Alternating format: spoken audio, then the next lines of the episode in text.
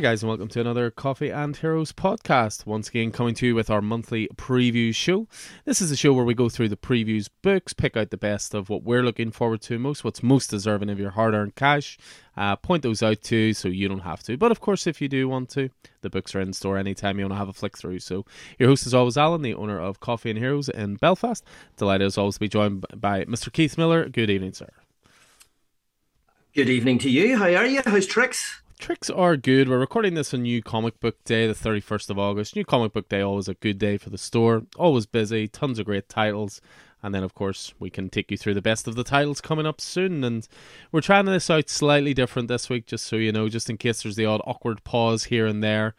We uh, we were fortunate enough to interview Mr. Garth Ennis, no less, last week, and uh, he very graciously allowed us to release the video to that. And we sort of thought we would release the video of some of our pod recordings just just to make it easier. Whatever your you know preferred method is when it comes to you know getting this information, we thought we'd throw it out there. But you may have to uh, put up with a little a few teething problems and maybe the odd scratch nose every so often, forgetting there's a camera there. so, uh, but yeah, as I say, this this is where we go through the previews books. So, you know, the previews books, of course, are separated into three separate books. You have the Marvel book, you have the DC book as well. DC book is also available at dcconnect.com. And then we have the main previews book, which is your big bad boy. So, uh, we always break it down. First of all, the books, the general impressions themselves. I mean, I usually lead off with DC being Mr. DC, of course. So if it's a DC book, of course, there's loads of Batman in there. There's a, a, few new Batman titles coming out, continuation of the the single issue Batman event, one more day as well, which is fantastic so far, I have to say. We've got Geoff Johns introducing a bit of classic DC, you know, bringing back some of the Golden Age stuff, some of the original Justice Society stuff. Keith's a very happy man this month. You know, there's uh, Matthew Rosenberg taking over his own little corner of the DC universe, it would appear with some uh, 90s goodness. We'll go into more detail on that, of course. There's uh, still some celebration for Superman. We're hitting the 30th anniversary of Superman at the death of Superman, obviously 1992. So there's some celebratory issues for that. We're also moving forward on bringing Clark back to Earth. Uh, so some uh, the comics dealing with that. Some nice facsimiles as well. This is facsimiles is something that are becoming more and more popular. It's the way people are getting some of these great issues uh, at decent prices instead of being charged an arm and a leg uh, on eBay. You've got your annual DC Christmas one shot, which has a great title, which of course we'll reveal. And I'll also tell you why you should cancel all your absolute orders for a certain title and pre order this omnibus instead. Uh, and I'm not usually one to say get an omnibus instead of an absolute. Uh, but yeah, pretty packed month for DC. There's tons of still great continuing titles as well. Uh, but yeah, there'll be a couple of other graphic novels we'll get into as well. So that's the DC side of things. How is that Marvel book looking?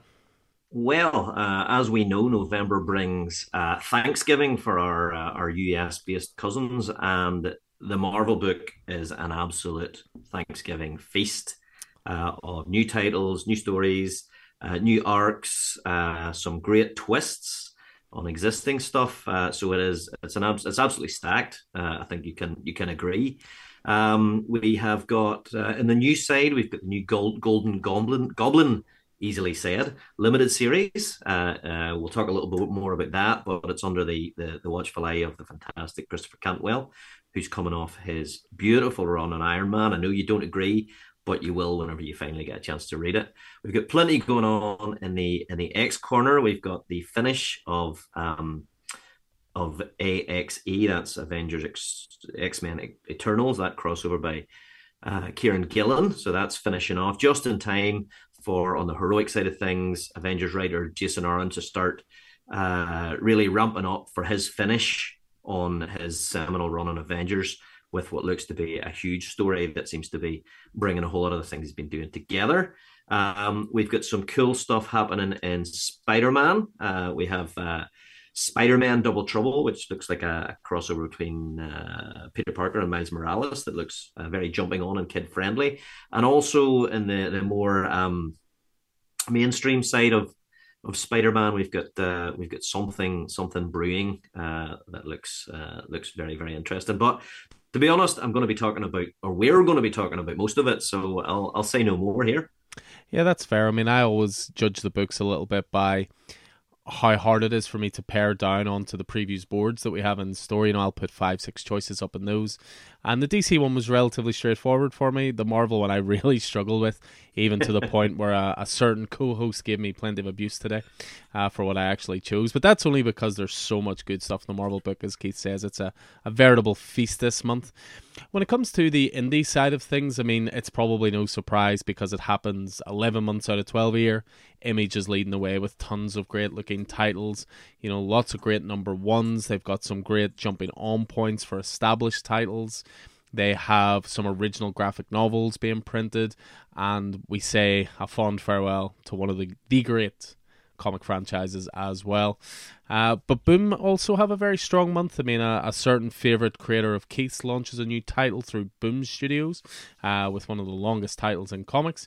There is also David M. Booher, we're big fans of, you know, through the, the world of Canto, launching a new book through Boom that has a very John Carpenter tinge to it, which looks great. Firefly continues to pump out the comics, which I know Keith really, really enjoys.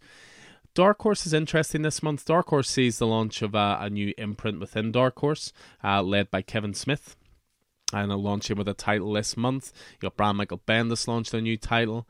And then there's plenty of other little bits and pieces throughout the indie book. There's also a, a new publisher being set up that, depending on your point of view, is either a great thing or a their best work is behind them thing. But I'm firmly in the first camp. So uh, that can't be a bad thing to jump into. And there's even room for some wrestling merchandise in the book as well, which will certainly. Wrestling, you say? Wrestling, some wrestling indeed. And uh, I already have about five pre orders, which is hilarious uh, for that. So, but yeah, we'll jump into the books in more detail. So if you are playing along at home, this is the, the DC Connect book. So, with DC, as I say, you can go to dccomics.com and easily find a digital copy of the latest book. But again, we will always have these in store if you're popping in and want to have a flick through. So, of course, as I say, it's a certain Dark Knight leading the way, as is always the case with DC these days. Let's let's be honest. Uh, it's interesting actually because Keith and I had a chat today in store about Marvel in the 90s a little bit and how Deadpool was everywhere. So, you know, you got bored of the character because he was in every title. A little bit of Wolverine fatigue as well.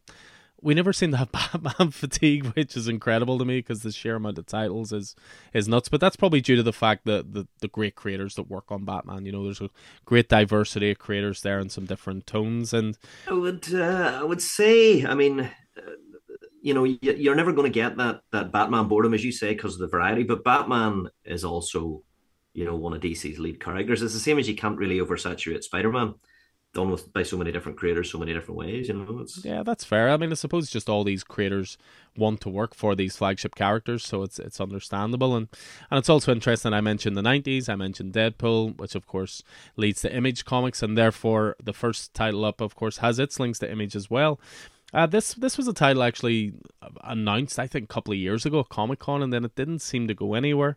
But it's from Marc Silvestri, who of course was one of the, the leading lights in setting up Image Comics, was one of Marvel Comics' best artists until the formation of Image, and it's a new title called uh, Batman and Joker Deadly Duo, and it's going to be a seven issue miniseries, and this sounds really, really interesting actually. Uh, the Joker will go to any lengths to get Harley Quinn back after she is abducted by a strange culprit, but who? Mysterious Joker like monsters are stalking the streets of Gotham collecting severed heads, but why? Jim Gordon is missing, and after receiving a package containing a bloody piece of Gotham's commissioner, Batman knows he must be willing to do anything to save him. But how? When the Joker proposes an uneasy alliance with Batman, the answers to those questions begin to become clear, and they will shake Gotham and the Bat family to their core. So yeah, sounds really, really cool. The the preview art looks great on this as well. It's actually going to be launching in November with two issues in November, which is a, a, common theme, I should say, through the, the DC book here. There are a couple of titles that are double solicited, which means it's going to be a five week release month. You're going to get an issue at the start of the month and an issue at the end of the month. And Batman Joker Deadly Duo is definitely one of them. You've got variant covers there, you know, from Batman Royalty, Kelly Jones, Jim Lee, Yannick Paquette as well. So uh, yeah, definitely one to look forward to. Greg Capullo doing one as well for issue one. Is this going to be one you pick up yourself? Uh, maybe, maybe. Uh, it's described. I mean, Marc Silvestri writing art cover is described as his Gotham opus. Uh, maybe the last time he will dip his dip his hand into the into the Batman, into the Gotham universe. Um, I may, I may. So yeah, Batman Joker Deadly Duo again going to be a seven issue mini series for that one. So number one and two launching that month. Speaking of Batman and speaking of nineties, I'm really seeing a theme here. Uh, next up is the Batman Spawn Classic Collection. Now, speaking of Batman, speaking of nineties, speaking of Image Connects. It just it all adds. It's almost like this is all planned, you know, almost like it. But uh, yeah, back in print for the first time in years, they're putting together this uh, Batman Spawn the Classic collection. You've got a just a pencil cover there so far that Greg Capullo's putting together for this. I mean, the Batman Spawn crossover comics, they had an incredible amount of talent working on them. You know, you Doug Moench, Chuck Dixon, Alan Grant, Frank Miller, Klaus Janson, Todd McFarlane, you know, some of the biggest creators at the time. And this is going to be a collection of a few classics. You've got Batman Spawn War Devil. Uh, you've also got the Sp- uh, Spawn Batman One Shot, which is Frank Miller and Todd McFarlane as well. So this is going to be a wee 112 page bad boy. Uh, it does carry a very hefty price, I have to say. Just looking at it, twenty dollars. You got to love you some Spawn and some Batman to enjoy this, unless of course mm-hmm. it's loaded with extras, which it may just be. But yeah, it's back in print for the first time in a long time. This is one that I know a lot of guys in the store have asked about. Certainly, you know, getting those trades of Batman Spawn, because yeah, McFarlane and Miller, you can't go wrong with that. Probably both at the peak of their powers at that point. So uh, the next one's a Batman title, but I'm not going to introduce this one. I'm going to leave that to your fine self. Yeah, um, hundred percent. This is this is off the the series of one shots that are that, that, that are following the Bat villains, you know, Batman's Rogue Gallery. And whenever these things come out, uh, and these ones particularly, the One Bad Day uh, series of one shots, I sort of immediately went, I won't have to get too many of those. And then the first one was Tom King on the Riddler, uh, which is sitting on my pile currently. Uh, and then uh, there was another one with John Ridley on the Penguin, and I was like, "Oh, John Ridley, that'll be good." And then this one, of course, is Gerry Duggan, uh, Mario Scalera on Mister Freeze. So I think I've managed to not miss really one of them so far with regard to with regard to, to interest. So as I say, this is uh, written by Gerry Duggan, uh, known for many many things, most notably currently uh, leading the the the X Men books and writing the current the current X Men book. Uh, art and cover by Mario Scalera, uh, the White Knight stuff, various other bits and pieces. You know, absolutely fantastic. It's uh, cardstock prestige, uh, 64 pages. And it says, going back to the Dark Knight's early days in Gotham City, Batman and Robin, Dick Grayson, uh, faced down the coldest winter Gotham has ever seen. A winter so cold that Mr. Freeze, Victor Freeze, no longer needs his containment suit to survive. He is in an element where he can thrive. Robin empathizes with Mr. Freeze. All Freeze wants to do is save his wife. Nora. Uh, but Batman warns Robin not to give his empathy to Victor Freeze. He's a man who decided his own fate a long time ago, and he deserves none of our warmth. And this winter, he will show his true wickedness and power. Uh, that sounds fantastic. Are we driven by love or obsession? Uh, I think that's going to be a, that's going to be an interesting one. And as I say, killer, killer creative team variant covers by Jim Lee, another Image Connect there, Scott Williams and Alex Sinclair. Yeah, I mean this one bad day line is off to an absolute rocket of a start. I mean my my reading is a little behind, as I've you know said to a few people. Obviously, welcoming you know Alfie to the world and so forth. I, I joked on Twitter with a creator that I was five weeks behind, which coincided with five week old baby. But I made sure to pick out Batman One Bad Day, the Riddler, out from the pile and read it. One sitting, 64 pages, no ads, links to the killing joke, phenomenal piece of work. The Riddler has never. I think the Riddler is just enjoying this renaissance at the moment through the Batman movie, through the Riddler in this one. You've got the Paul Dano um, Riddler series coming up soon as well. So it's good to see the Riddler taken more seriously. But those one more day ones, as as you found out, Keith, with thinking you could pick and choose you can't just the the talent involved is so impressive that you just know you're going to jump on them. So uh, yeah, as Keith says, that's Mister Freeze is going to be the one shot out in November. Now again, we have said the guys in store. You can either you know say you want all the one more day titles, or you can pick and choose. Just either way, whatever suits. Just uh, just let us know. But uh, speaking of superstar creators and someone who seems to be doing more and more DC stuff at the moment, uh, this will be a little corner of the DC universe, I think, spearheaded by Geoff Johns. Now, Geoff Johns is DC royalty at this point. Uh, you know, you can look at other sides of stories when it comes to live action stuff and blah blah blah blah. We're not in here to talk about that. We're just talking about the comic side of things, and he is spearheading out of out of the back of uh, Flashpoint Beyond, which will finish by November. Uh, a return to some great nostalgic times uh, at DC Comics. There's going to be a one shot launched in November called The New Golden Age.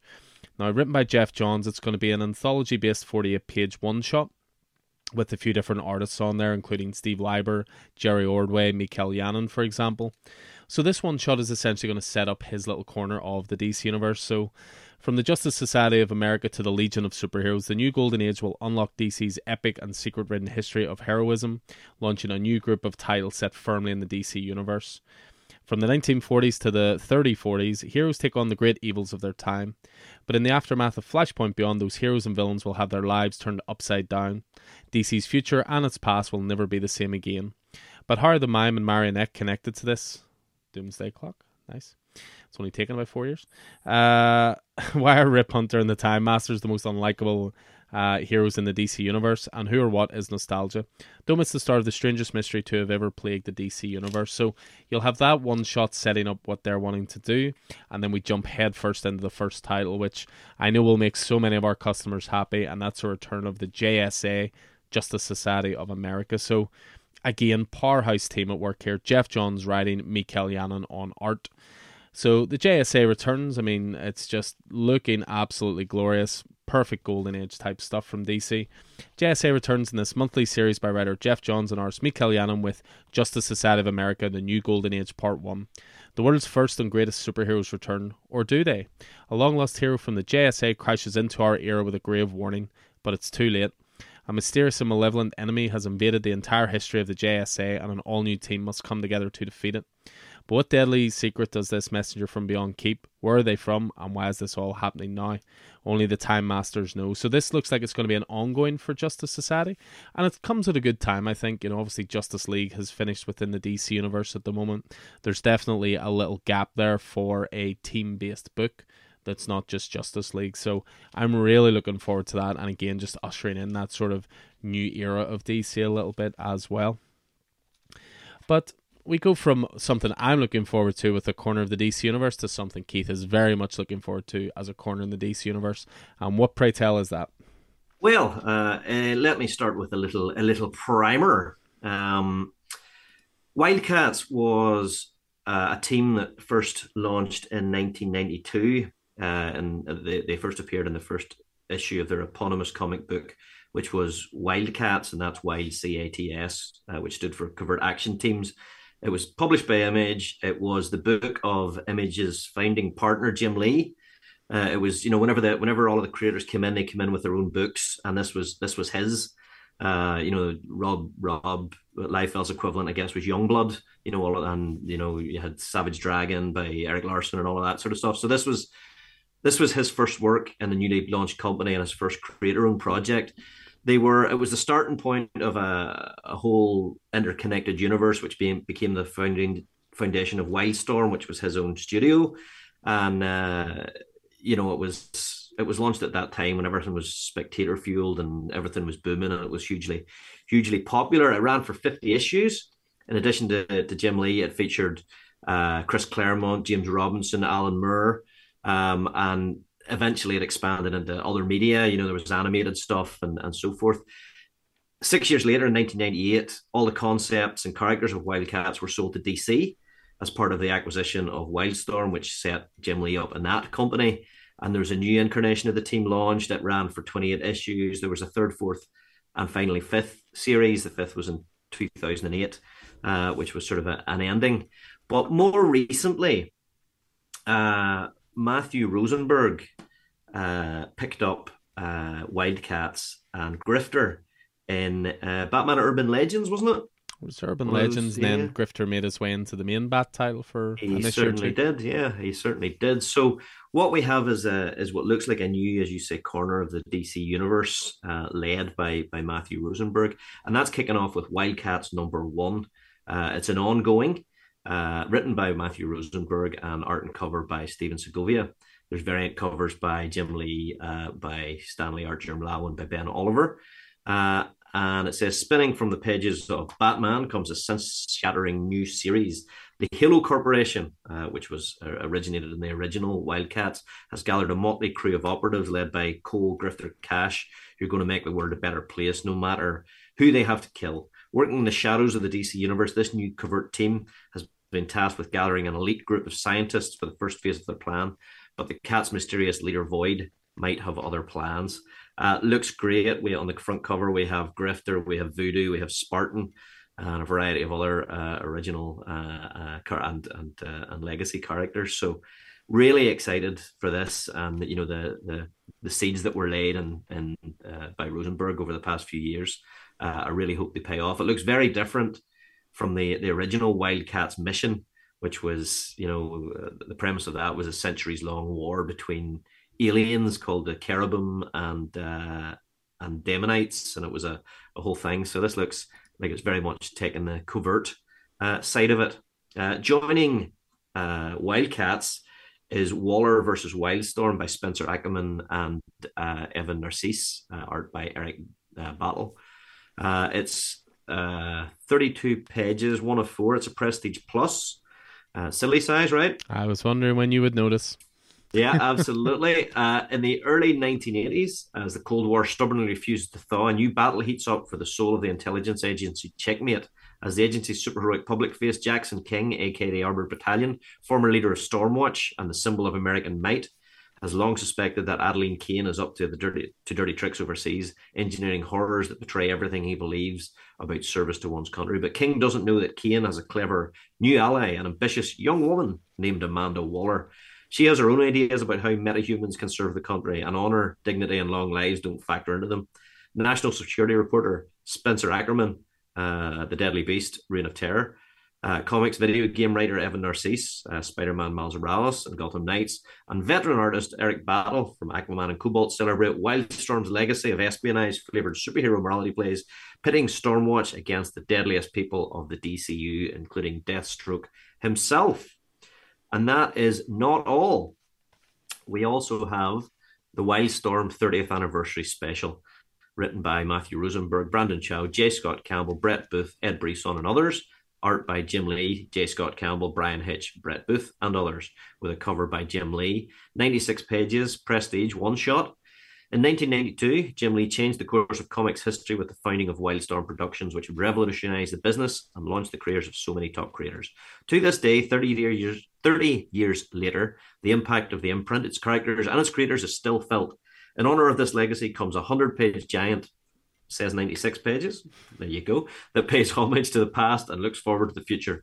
Part of this mammoth special will be reprinting for the first time in periodical format uh, short stories from the acclaimed Wildstorm, uh, a celebration of 25 years hardcover, including stories by Jim Lee, J. Scott Campbell, Brett Booth, Dustin Nguyen, and more, plus new stories featuring Wildstorm characters in the DC core line, charting their future in the DC universe. Uh, lovely uh, Grifter and uh, and Voodoo uh, Jim Lee cover there. Um, so yeah, Wildstorm and Wildcats are back in full effect. I mean, is this going to be the kind of title and the kind of corner of the DC universe that even can convince you to buy Silly Size? Well, I mean, it wouldn't be the first time, Al. I mean, we know that. I mean, I'm not There's always exceptions. There's always you know? exceptions. Yeah, absolutely. I mean, you can't get too tied up in your own rules, uh, you know. So I'm currently on Aquaman Andromeda, um, and uh, you know that was worth buying because uh, you know the, of the creators on that. So so yeah, I would say I'll probably I'll probably grab that as well. Nice, nice. Yeah, I mean, Wildcats is not something I have an awful lot of experience with, but you know, I love what Matthew Rosenberg's doing in the DC universe at the moment, doing the DC versus vampires stuff with Tynion, doing Task Force Z, which I keep banging on about is the most underrated title in DC uh, in DC releases at the moment. So uh, but, um, I'll definitely be checking it out. Yeah, I mean, I must, uh, I must, uh, I'd love to find a way for you to read those first original, that original run, that original fifty issue run of of Wildcats. It really was really was good stuff. Very nineties, like very nineties. Yeah. But uh, that's not a bad thing. But let's swing back to more traditional corners of the DC universe. Yeah, very much so. I mean, we're we're swinging back. Of course, we've we've spoken Batman, we've spoken new corners. We have to speak Superman next as well. So there's going to be a one shot coming soon, uh, which is Superman Kal El Returns Special Number One. So for those of you who don't know, with Superman, Superman's been off world uh, in the pages of Action Comics. That has led to his son Jonathan Kent, uh, who has been protecting Earth and Superman, son of Kal El. But I believe Warworld is coming to a close, and Clark's going to make his way back to Earth. And it looks like this is going to be a one shot showing all of him, all of his reacquaintances uh, coming up. So with this one, Kal El has returned from his long sojourn to Warworld. But what ramifications does this hold for the broader DC universe? In this special issue, we'll spotlight Kal El's reunion with the Dark Knight, Jimmy Olsen, the Justice League, and Lex Luthor. Plus, never before seen revealed or never before revealed look at the moments leading to Superman's abduction by Pariah and Dark Crisis, so it'll tie into that as well. The march towards Action Comics 1050 continues. That sounds like it's going to be a stupidly big size random anniversary issue. Uh, continues in this essential special volume. So I think what this will prove to be is definitely a jumping on point if you're looking for Superman. Now, I haven't been reading Action Comics. I hear nothing but great stuff about that Oh. War World story. Yeah. So I kind of wish I had a jumped on it. I'll, I'll definitely pick it up in hardcover or trade when it comes out. But this looks to be a jumping on point for the big blue, Boy Scouts. So I think I'll be That, jumping on that uh, myself. That run, that Phillip Kennedy Johnson run, is phenomenal, Alan. Uh, but I am really looking forward to most we see uh, pictured, and I think that is Travis Moore's cover hmm uh, of the the, the of uh, John and Kal El being reunited, father and son. Yeah, the reunion That'll of be- father and son definitely will be a big, big element here. Uh, now there's a struggle here because that Travis Moore cover is uh, is lovely, but the Dan Mora cover of Superman flying above the earth uh, is also totally beautiful. So uh, we have we have a problem. The struggle is real when it comes to varying covers, to say the least. I mean, that's part of it. That's a Dark Crisis tie-in. Now, I'm not going to spotlight much from Dark Crisis here. There are some one-shots and so forth. Um, the only reason I don't want to highlight them too much is because they're going to give away spoilers for later on in the Dark Crisis uh, storyline. So, Dark Crisis itself, which is now, of course, called Dark Crisis on Infinite Earths, reaches number six, which is the second last issue. But you've got like Dark Crisis, the Dark Army here. You've got Dark Crisis Worlds Without a Justice League Batman number one. You've got Dark Crisis Warzone number one. So there's plenty of tie-ins and stuff, but again, we're only at issue three, so I'm a little loath to look at some of the, the story details here because we don't give too much away for ourselves, you know. But uh, one thing I wanted to sort of showcase a little bit of was uh, there's a lot of facsimiles this month, but we had a slight disagreement as to whether this one is a facsimile or brand new. And uh, I don't I don't believe it is because it's Superman seventy five special edition, not facsimile edition. Uh, of course, this was the classic written by Dan Jurgens, uh, uh, art by Dan Jurgens, Brett Brett Breeding cover. Uh, it was the 1992 Superman and Doomsday going toe to toe in Metropolis and the fall of the Man of Steel. The uh, the death of Superman, you know, was a shock, shock to the world, changed the DC universe. And I guess uh, if you weren't about at that time, uh, now's your chance to to pick up a, a piece of comic book history in the special edition. And as far as I know, there's a couple of different editions of this, isn't that right? Yeah, I mean they, with a- they an didn't solicit well. they didn't solicit it in here, but there is going to be sort of similar to when the death of Superman was around. There was polybagged versions that came with you know funeral posters and came with armbands, and they really went uh, all in on it to say the least. But they only solicited this one here, but there will be other ones available, so certainly keep an eye on the store. You know, we obviously highlight the releases every week through social media and, and so forth, so you can keep an eye out for that. But uh, yeah, but as I say, facsimiles essentially are, are perfect reprints of older issues. You know, it gives it gives people a chance to jump into some of those classic issues without having to spend silly money on them. And you know, recently we've had Detective Comics number twenty seven, first appearance of Batman, come out in facsimile form. We've got Action Comics number one coming out soon. Marvel have been doing it as well. You know, we had Amazing Fantasy fifteen recently. We had the Amazing Spider Man annual uh, introduction of the Sinister Six thrown in there as well. But there are a couple this month as well. You've got the Wonder Woman 204 facsimile. Uh, I must admit, I'm not up on my Wonder Woman history, so I'm just going to have to read this one out. After the shocking loss of her mentor, Diana Prince returns to Paradise Island only to be met with more conflict. An armored challenger demands the right to fight our hero for the title of Wonder Woman. introducing Nubia. So, first appearance of Nubia. Just in time for the character's 50th anniversary, DC Comics proudly presents the character's first appearance. Now, the other two I was going to highlight, I do know a little more about. Uh, Detective Comics number 38, the introduction of Robin, the Boy Wonder, to uh, the Batman canon. So, that is reprinted here. And then we also have The Brave and the Bold number 28, which was essentially the very first time the Justice League of America teamed up. So that was Batman, Wonder Woman, Aquaman, The Flash, Martian Manhunter, and Green Lantern as well. So yeah, those facsimiles, they nearly always come in at, you know, four or five dollars. They're not too expensive. But again, in comparison to the the original titles themselves, you'll just pay fortunes for them to say the least.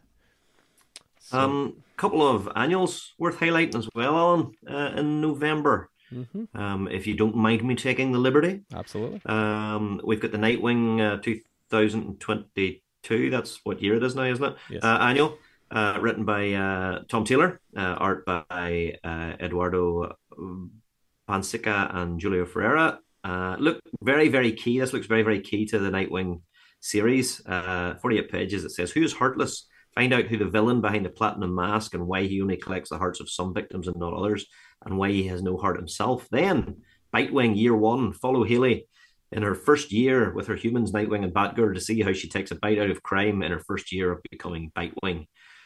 Uh, so that'll be uh, that'll be fairly that, key. That's obviously why you're saying it's key because of this Bitewing adventure. Well, obviously, yeah, absolutely. I'd argue that very... any Tom Taylor Nightwing issue is essential. fair, fair. Uh, we've got uh, Ram V written Detective Comics uh, 2022 annual, uh, art by Christopher Mitten. Um, looks like it's following the uh, the sort of themes, but uh, that that Ram V has set down in Detective Comics so far. It says as as a werewolf, Gale has lived through many generations and so has visited Gotham land before, hundreds of years ago. Take a trip back to 1700s Renaissance Gotham with Gale and Arkham Land uh, to help remember with him, to help remember with him exactly where he buried something important. He now has to dig back up. And in a twist of fate, fate, a dark knight in town also seems to be looking for something from out of time, his way back home to the present. Uh, there's a very cool, uh, very cool cover there uh, by uh, Evan Cagle uh, of a, a, 1700s dressed Batman. So looks looks very good. Yeah, I mean, Ram's been knocking Detective out of the park, only two issues deep, but already given it his own veritable stamp, as you would expect as well. So, uh, yeah, just a couple to finish off with in the DC book before we jump into that Mammoth Marvel book. Uh, first of all, you've got the uh, Christmas anthology book coming out, which has the great title of DC's Grifter Got Run Over by a Reindeer. Uh. So, DC will always do this. They do anthologies, they'll do them at Christmas. Sorry to say that word, Keith. Uh, they do it at Halloween. They do it in the summer. They do it for Valentine's Day. So with this one, it has uh, talent involved such as John Layman, Max Bemis, Kevin Scott, Dustin Wayne, Christopher Mitten. Again, obviously uh, drawn Detective Comics Annual as well. So you know who made it to the nice list? Hawkman, Black Canary. Is that Animal Man on the naughty list? And how did Grifter find himself in the targeting sites of those pesky reindeer? Get one for you and an extra for a loved one's stocking. You'll be glad you did. What a terrible pun. Uh, in this holiday song celebration. So that'll be a wee one shot. And then I mentioned in the intro about cancelling absolute orders and uh, ordering an omnibus. Now, I'm a massive fan of absolute. I i I get the mick taken out of me a little bit in store because I say, uh, you know, once you ban absolute, you'll never need another edition of something. But they're doing an absolute for Dark Nights Metals. This was Scott Snyder and Greg Capullo's massive event for DC Comics a few years ago. Now, the absolute only has issues 1 to 6 in it, plus a couple of random ones. It doesn't even have the Forge and the casting, which to me were the two lay in issues to it. It's like those six issues Batman, The Wild Hunt, Hawkman Lost, and Batman Found, I think it was. No, Batman Lost, Hawkman Found. But cancel that order and direct your money elsewhere to the Dark Nights Metal Omnibus because this has everything.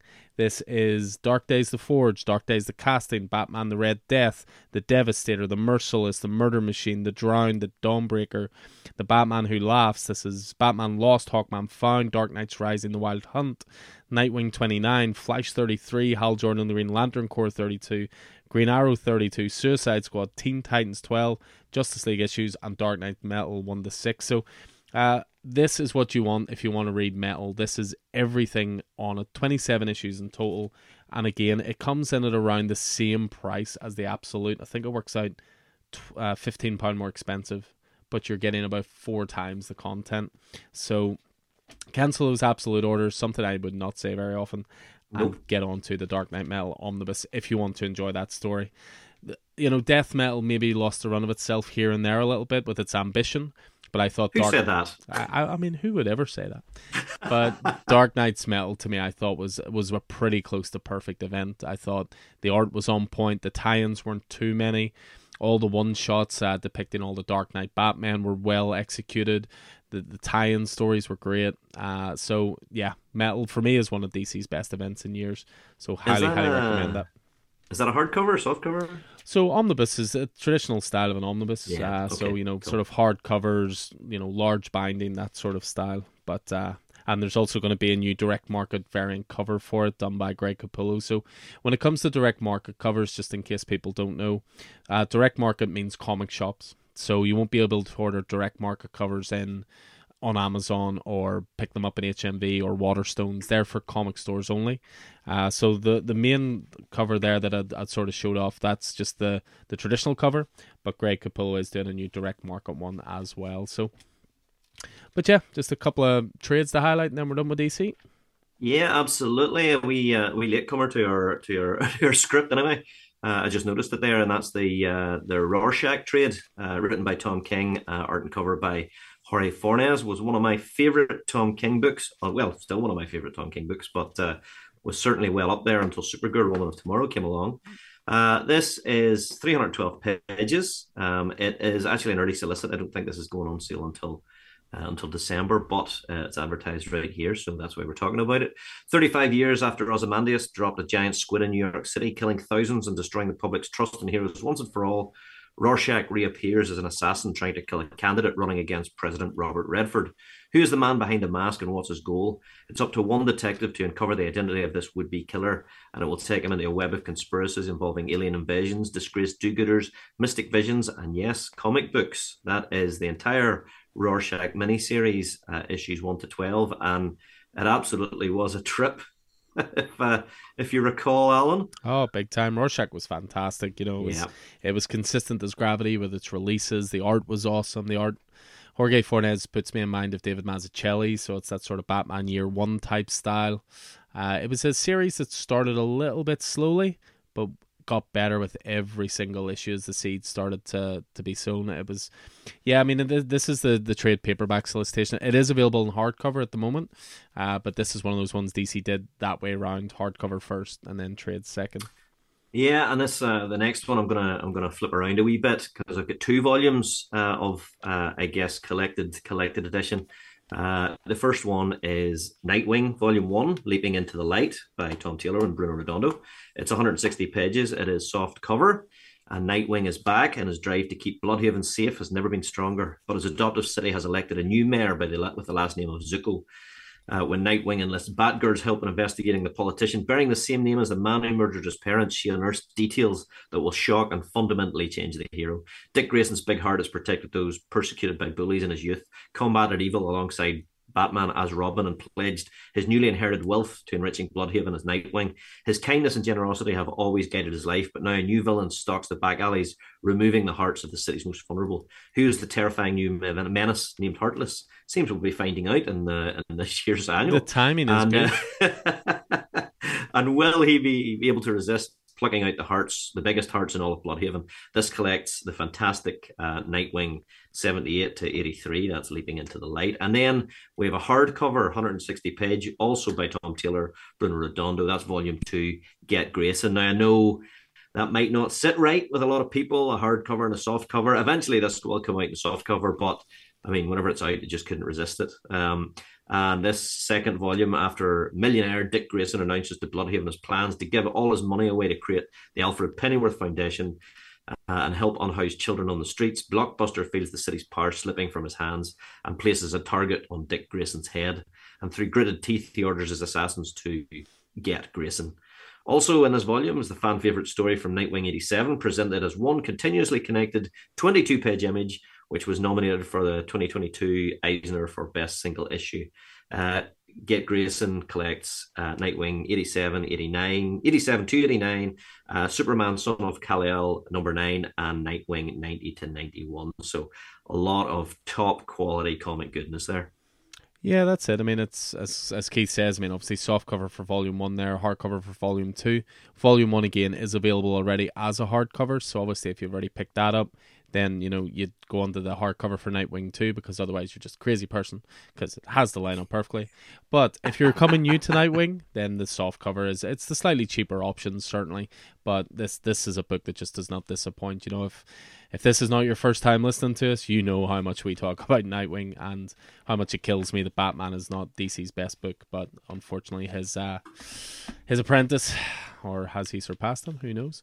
Uh, currently carries the best DC book around at the moment, I would say. So those trades are essential if you've missed out on the uh, on the single issues. And then just one last one, just to chat about with regards to DC, and that's another black label, so premium plus size hardcover. What we do find with the, the premium plus stuff, you know, I know Keith and I joke back and forth about it, but we find it sells really well in graphic novel form for the simple reason that it sits nice on the bookshelf versus it won't fit in my comic box. Uh, so this is one called Suicide Squad Blaze. This was uh, this this right up your alley, Keith. Written by Si Spurrier, art by Aaron Campbell. That's your Hellblazer team right there. Short lived. Rest in peace. Great Hellblazer run. Uh, but yeah, this was a, a three issue miniseries. Uh, there were oversized issues.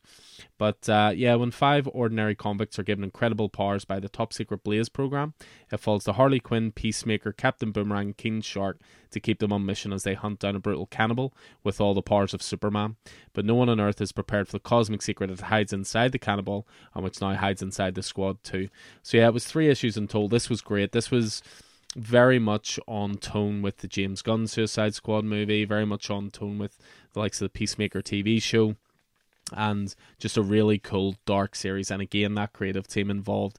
It's really not a surprise that it was as good as it was. So, yeah, so that is the DC book pretty much covered. We'll jump away from DC and jump straight onto that Marvel book. Just look at that Alex Ross cover.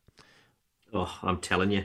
But that's not where we're starting. That's not. Uh, Uh, although many things start with the cover, not this particular Marvel previews podcast.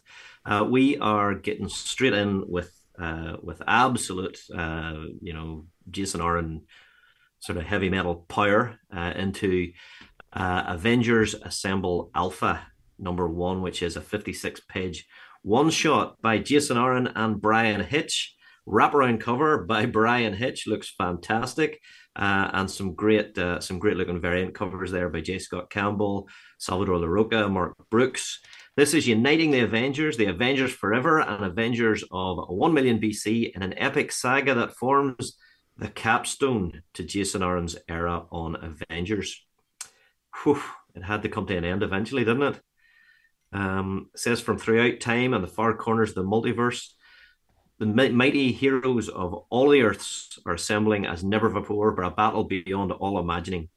Uh, a war that will take us from the prehistoric beginnings of an earth under assault by the greatest villains who ever lived to the watchtower that stands at the dark heart of the all and the always, where an army of unprecedented evil now rises. The biggest Avengers saga in Marvel history begins now, and I guess runs through uh, all of the books, Avengers Forever uh, where we're seeing the rise of Robbie Reyes as the All Rider uh, and uh, the the Central Avengers title, uh, which Jason Aaron will apparently be leaving very very soon. I wonder will will he will he also be finishing off? Will he be concluding uh, Avengers Forever as well? This looks uh, this looks absolutely phenomenal. I had no idea until until I read this that that Jason Aaron was was on the way out. But again, I say it did have to happen did have to happen eventually, didn't it? I mean, will that take Jason Aaron off all Marvel books then? Because obviously he finished up the Conan stuff and King Conan uh, recently. Is there any books that he's actually on?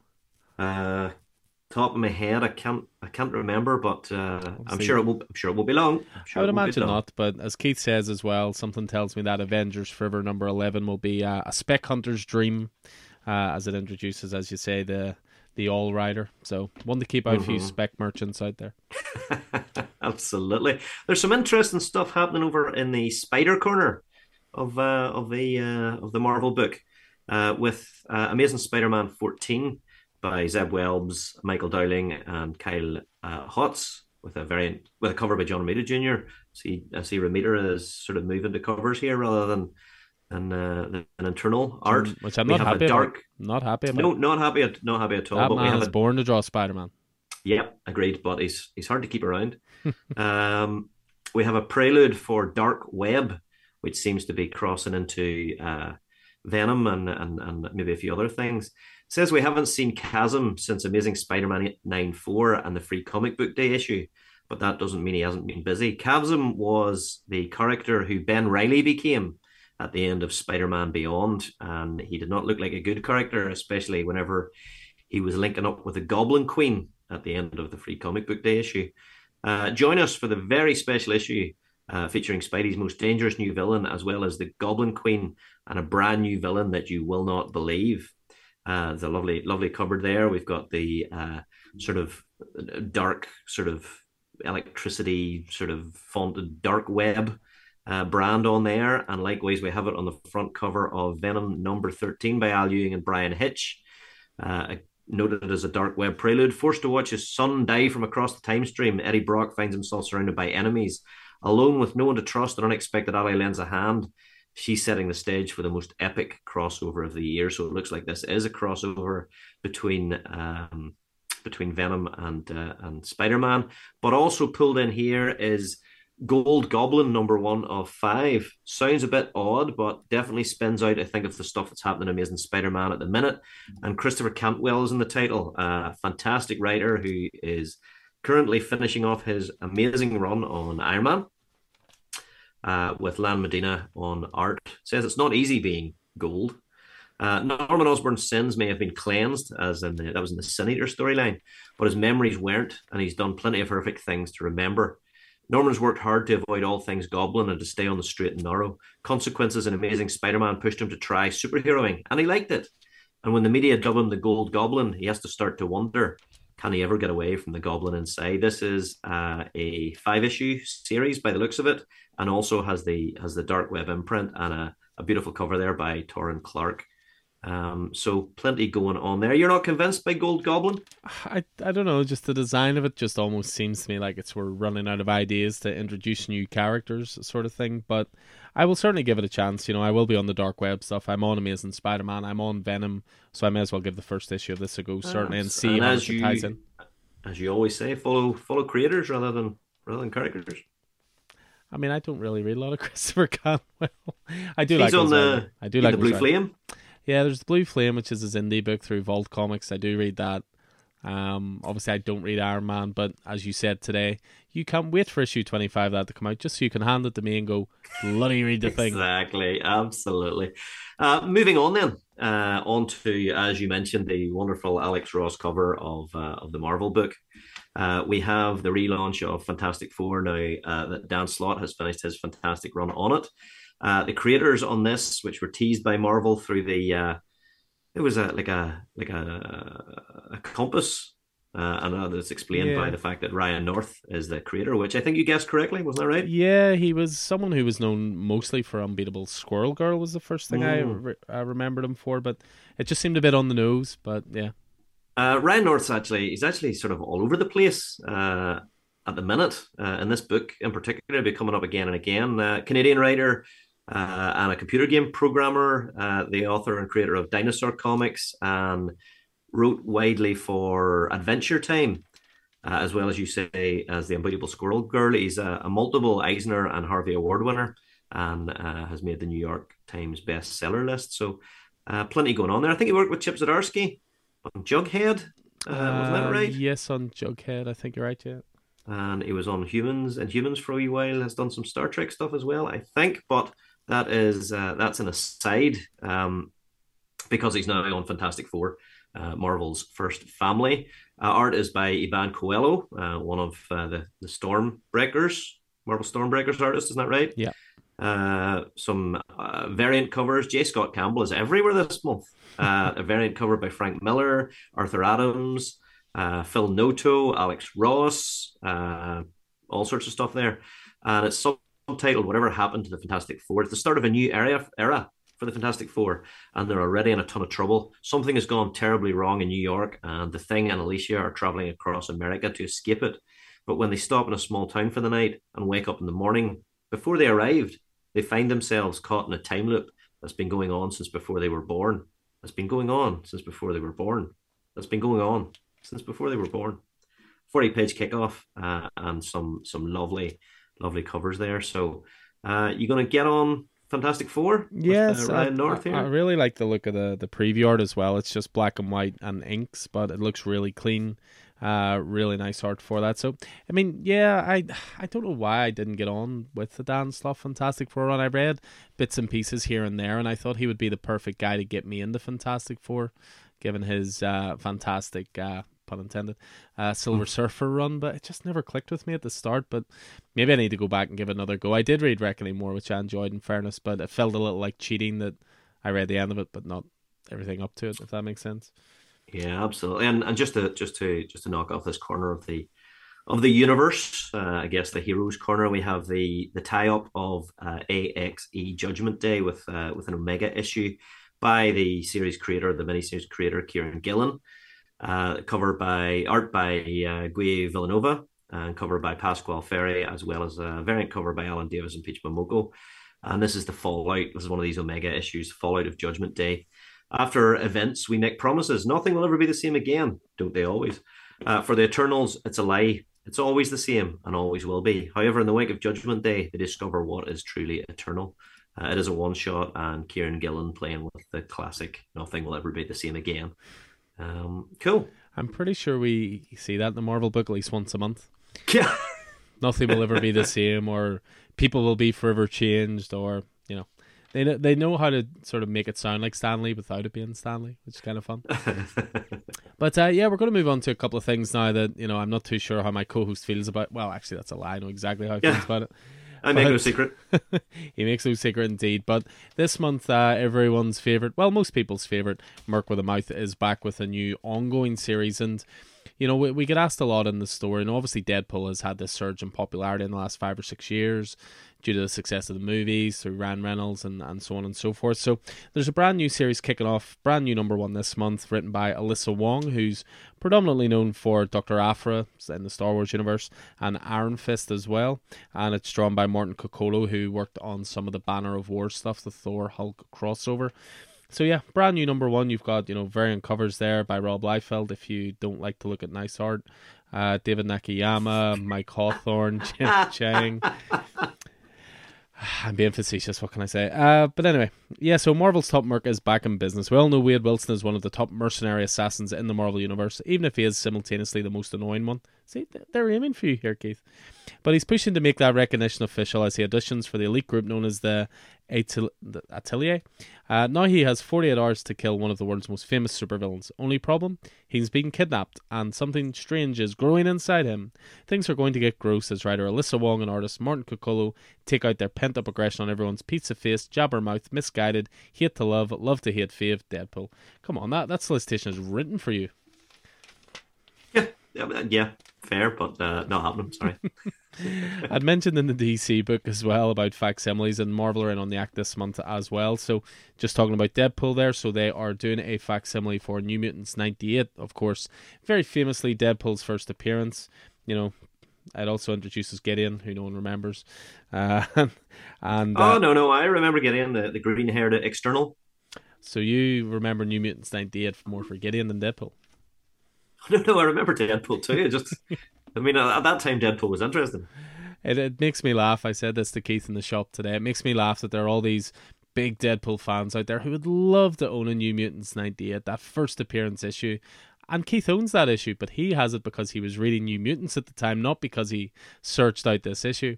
So he has this lovely issue that's worth hundreds of pounds. He's just like, ugh, Deadpool. but if you want to read that story and you want a perfect reproduction, perfect reprint for four dollars, then uh, New Mutants ninety eight is listed for November as well.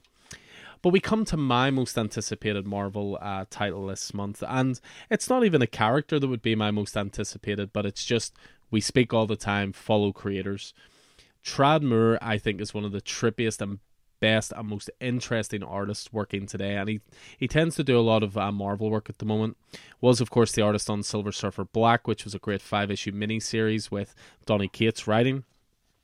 But Tradd Moore is back for a brand new four issue mini series, uh, Doctor Strange Fall Sunrise. So this is going to be a four issue mini, as I say, and he's both writing and drawing this. So from the mind of Tradd Moore, Doctor Strange awakens alone in a distant world not his own. Lost of purpose and surrounded by danger, the wandering sorcerer must explore the land of blades and mystery to unravel arcane secrets and escape the deadly horrors that lie in wait. From the fantastical mind of Tradd Moore comes a strange story like you've never seen. So it's a 40 page uh, issue one to kick things off. You know, I'm really loving Marvel are doing this at the moment, starting to put the corner boxes up again in certain titles. Mm. It's something from comics of yesteryear I would love to see on all DC and Marvel comics. Although Marvel tend to do it a little better than DC, I will admit. But uh, yeah, four issue miniseries, as I say. Tradd Moore is doing covers. There's some variants by Ron Lim, and another one of my favorite artists doing a variant cover, Daniel Warren Johnson, as well. So that to me is my Marvel pick of this month. Yep, absolutely. I mean that is that's right. As soon as I saw Silver Surfer Black and Tradd Moore, I went, "Yep, there we go. That's uh, that's Alan's." So uh, so yeah, absolutely playing to playing to form there, sir. Very much so. Um, we are venturing back to Word Planet Hulk uh, with uh, Greg Pak uh, writing Planet Hulk Worldbreaker number one of five with art by Manuel Garcia. There's uh, a, a, range of uh, variant covers there, and it's set a thousand years uh, from now on the planet Sakaar a young woman with green skin searches for the legendary Green Scar to help her brother uh, from a group of apocalyptic cult to help save her brother from a group of apocalyptic cultists. But which Hulk will she find? And after all these years, is he truly the Sakaarson? Uh, who will save us all, or the Worldbreaker who will destroy us? A shocking expansion and culmination of the mythos of Sakaar and the heart of the Hulks from Planet Hulk scribe Greg Pak and visionary Devil's Reign artist Manuel Garcia. Uh, five issues, 32 pages, some lovely covers. Um, yeah, I'm, I'm, down for that. I loved uh, Planet Hulk whenever it first came out. Um, uh, just sticking with, I guess, returns uh, of of uh, series and teams. We have another five issue mini series uh, from uh, X Men legend Chris Claremont and Salvador Larroca, and a legend in his own right. And that is a return of Extreme X Men, as I say, for a five issue miniseries. Uh, some great variant covers and homage uh, covers. But this was um, like an early 2000s series, if I recall, called Extreme X Men. Obviously, Extreme uh, with the, the X rather than the EX. Legendary ex-scribe Chris Claremont reunites with dynamic with artist Dynamo Salvador Larroca for an all-new story set just after the groundbreaking original run of Extreme X-Men. A powerful psychic attack on Kitty Pryde from her old enemy Ogun uh, brings the Extreme team back together for a high-stakes mission. But what secret is Ogun hiding? And will even the combined might of Bishop, Sage, Gambit, Rogue, Rachel Summers, Storm, and Wolverine be enough to stop his insidious plan? I think it will. The excitement starts here with the kickoff of the arc that will have wide reaching implications on some of your favorite X characters, and nothing will ever be. Never mind. Uh, 32 pages. I am looking forward to this. It looks beautiful, if nothing else, because Salvador Larroca. And uh, nothing will ever be that. You know, you know the rest. you know the rest. Yeah, nice. I mean, they're really enjoying going back to these sort of you know early continuities, bringing back classic writers and artists from yesteryear, and I think it's really, really respectful and really cool to let them tell stories in the sort of long continuities that they had because a lot of these ones that have been being done, it's the, these creators were working on these titles for years. You know, they didn't just come along and do like a six issue mini or a ten issue mini. They they wrote pretty defining runs, so it's it's great mm-hmm. to see them allowed to return to it, so to speak. Uh, the next one up, uh, there's Ryan North once again. You know, we obviously mentioned him yeah. jumping on to Fantastic Four. This is a title I believe was solicited a little while ago as well, but uh, is finally getting resolicited and looks mm. ready to come out in November. It actually specifically says, "Attention retailers! All previous orders have been cancelled. Please place new orders." Which is the most annoying thing in the world for a comic store. You've already made your order, you've paid for it now they refund you and you got to order again. Oh, anyway. But yeah, Ryan North's writing this. It's going to be a five issue miniseries, Secret Invasion. You know, those words themselves should be familiar to uh, Marvel fans everywhere. The artist on this is Francesco Mobili. The Skrulls are back in a Jan sized issue kicking off an all new five part miniseries. When Maria Hill detects the merest hint of Skrulls, she acts quickly to put her defensive plans into action. And when Nick Fury is sent to investigate a Skrull sighting in Iowa, he finds the last thing he was expecting. Our pale blue dot is in their sights, and this time Earth's old defenses won't work. Find out who you can really trust. The invasion begins now. The Marvel Universe. Well, no, it doesn't really say that. so I just, there's. Uh, I do note there's a there's a, a variant cover by uh, by Giuseppe Camuncoli. Oh, uh, that uh, that might be nice. Is this? Do you think this is resolicited in line with the TV series? I think that that's fair. Due? Yeah, I think that's fair. I mean, I think the TV show got slightly delayed, and therefore it would make sense to try and maximize that publicity with a, a corresponding series. So that that makes complete sense to me. We already had a little bit of a spider corner with Dark Web and so forth, but again, like DC with Batman, Marvel with Spider Man. So a few other Spidey titles just to tell you about. One I wanted to showcase just because it's it's a great one for all readers. Uh, this one's called Peter Parker and Miles Morales, Spider Man Double Trouble. So it's going to be a four issue miniseries written by Mariko Tamaki, who did a great run recently in Detective Comics over at DC, uh, and Vita Ayala, and it's the artist on it is Gurihiru. And again, this is a four issue mini. They're friends, heroes, and sidekicks. Peter has dragged Miles into Take Your Sidekick to Work Day. Love the Miles Morales. I'm interested in this already. And Miles is not amused. They're both Spider Man after all. So when Peter makes a mistake that unleashes villainous shenanigans on New York City, it's up to Miles to save the day and prove who the true sidekick among the, the Spider-Men is. Vita Ayala joins fan favorite team that brought you Spider-Man and Venom Double Trouble and Thor and Loki Double Trouble for a brand new adventure. So again, just sounds a lot of fun, and it's it's always nice when there are titles that we can recommend to sort of under 12s, you know, six to 12 year olds, that kind of thing. Because I always say to people in the store, you know, kids 12 and over can read nearly anything certainly anything Marvel aside from maybe Punisher and you know maybe to a degree Venom things like that. But uh, it's nice to have those stuff aimed at slightly younger readers as well. But that still have enough charm that they would appeal to us as well. Mm. Um, but some other Spidey stuff, I believe. as yeah, well. we're we're dipping, as you say, back into the Spidey side of the of the of the universe. I mention it just because uh, but we had mentioned Amazing Spider-Man number 14 earlier on with the Dark Web stuff. But uh, Amazing Spider-Man number 13, which does have art by John Romita Jr., is also the birth of the Golden Goblin. So first appearance there. Uh, don't tell the speculators, pick it up yourself. um, what else have we got in the uh, on the spider side of things? Uh, there was uh, Spider-Man: The Last Hunt, another five-issue miniseries by uh, by uh, established and, and legendary J.M. DeMatteis, uh, again, writer, established writer, uh, and uh, art by Eder Messias. Uh, the origins of Craven, Kraven finally revealed. J.M. DeMatteis, uh, DeMatteis, sorry, continues to spin new webs within the past, this time partnered with artist Eder Messias. Revealing secrets and answering mysteries Spider fans have been waiting for, prepare to explore the depths of what made Kraven the hunter, the powerhouse villain he was. As Peter and Mary Jane prepare for new lives in Portland, a man from Kraven's past stalks them. But who is this mystery man and what does he want with Spider Man? Find out when we return to the time period after Spider Man The Final Adventure, when Peter Parker was Partis, which was whenever Ben Reilly had uh, taken over as uh, as as Spider Man. So that uh, that's me interested uh, right there. Um, and what else have we got? Uh, moving away from uh, from the Spider side of the universe, uh, just flicking a few pages on here. I see we have the second issue of Christopher Cantwell's uh, Namor Conquered Shores. Just uh just to mention it, Alan.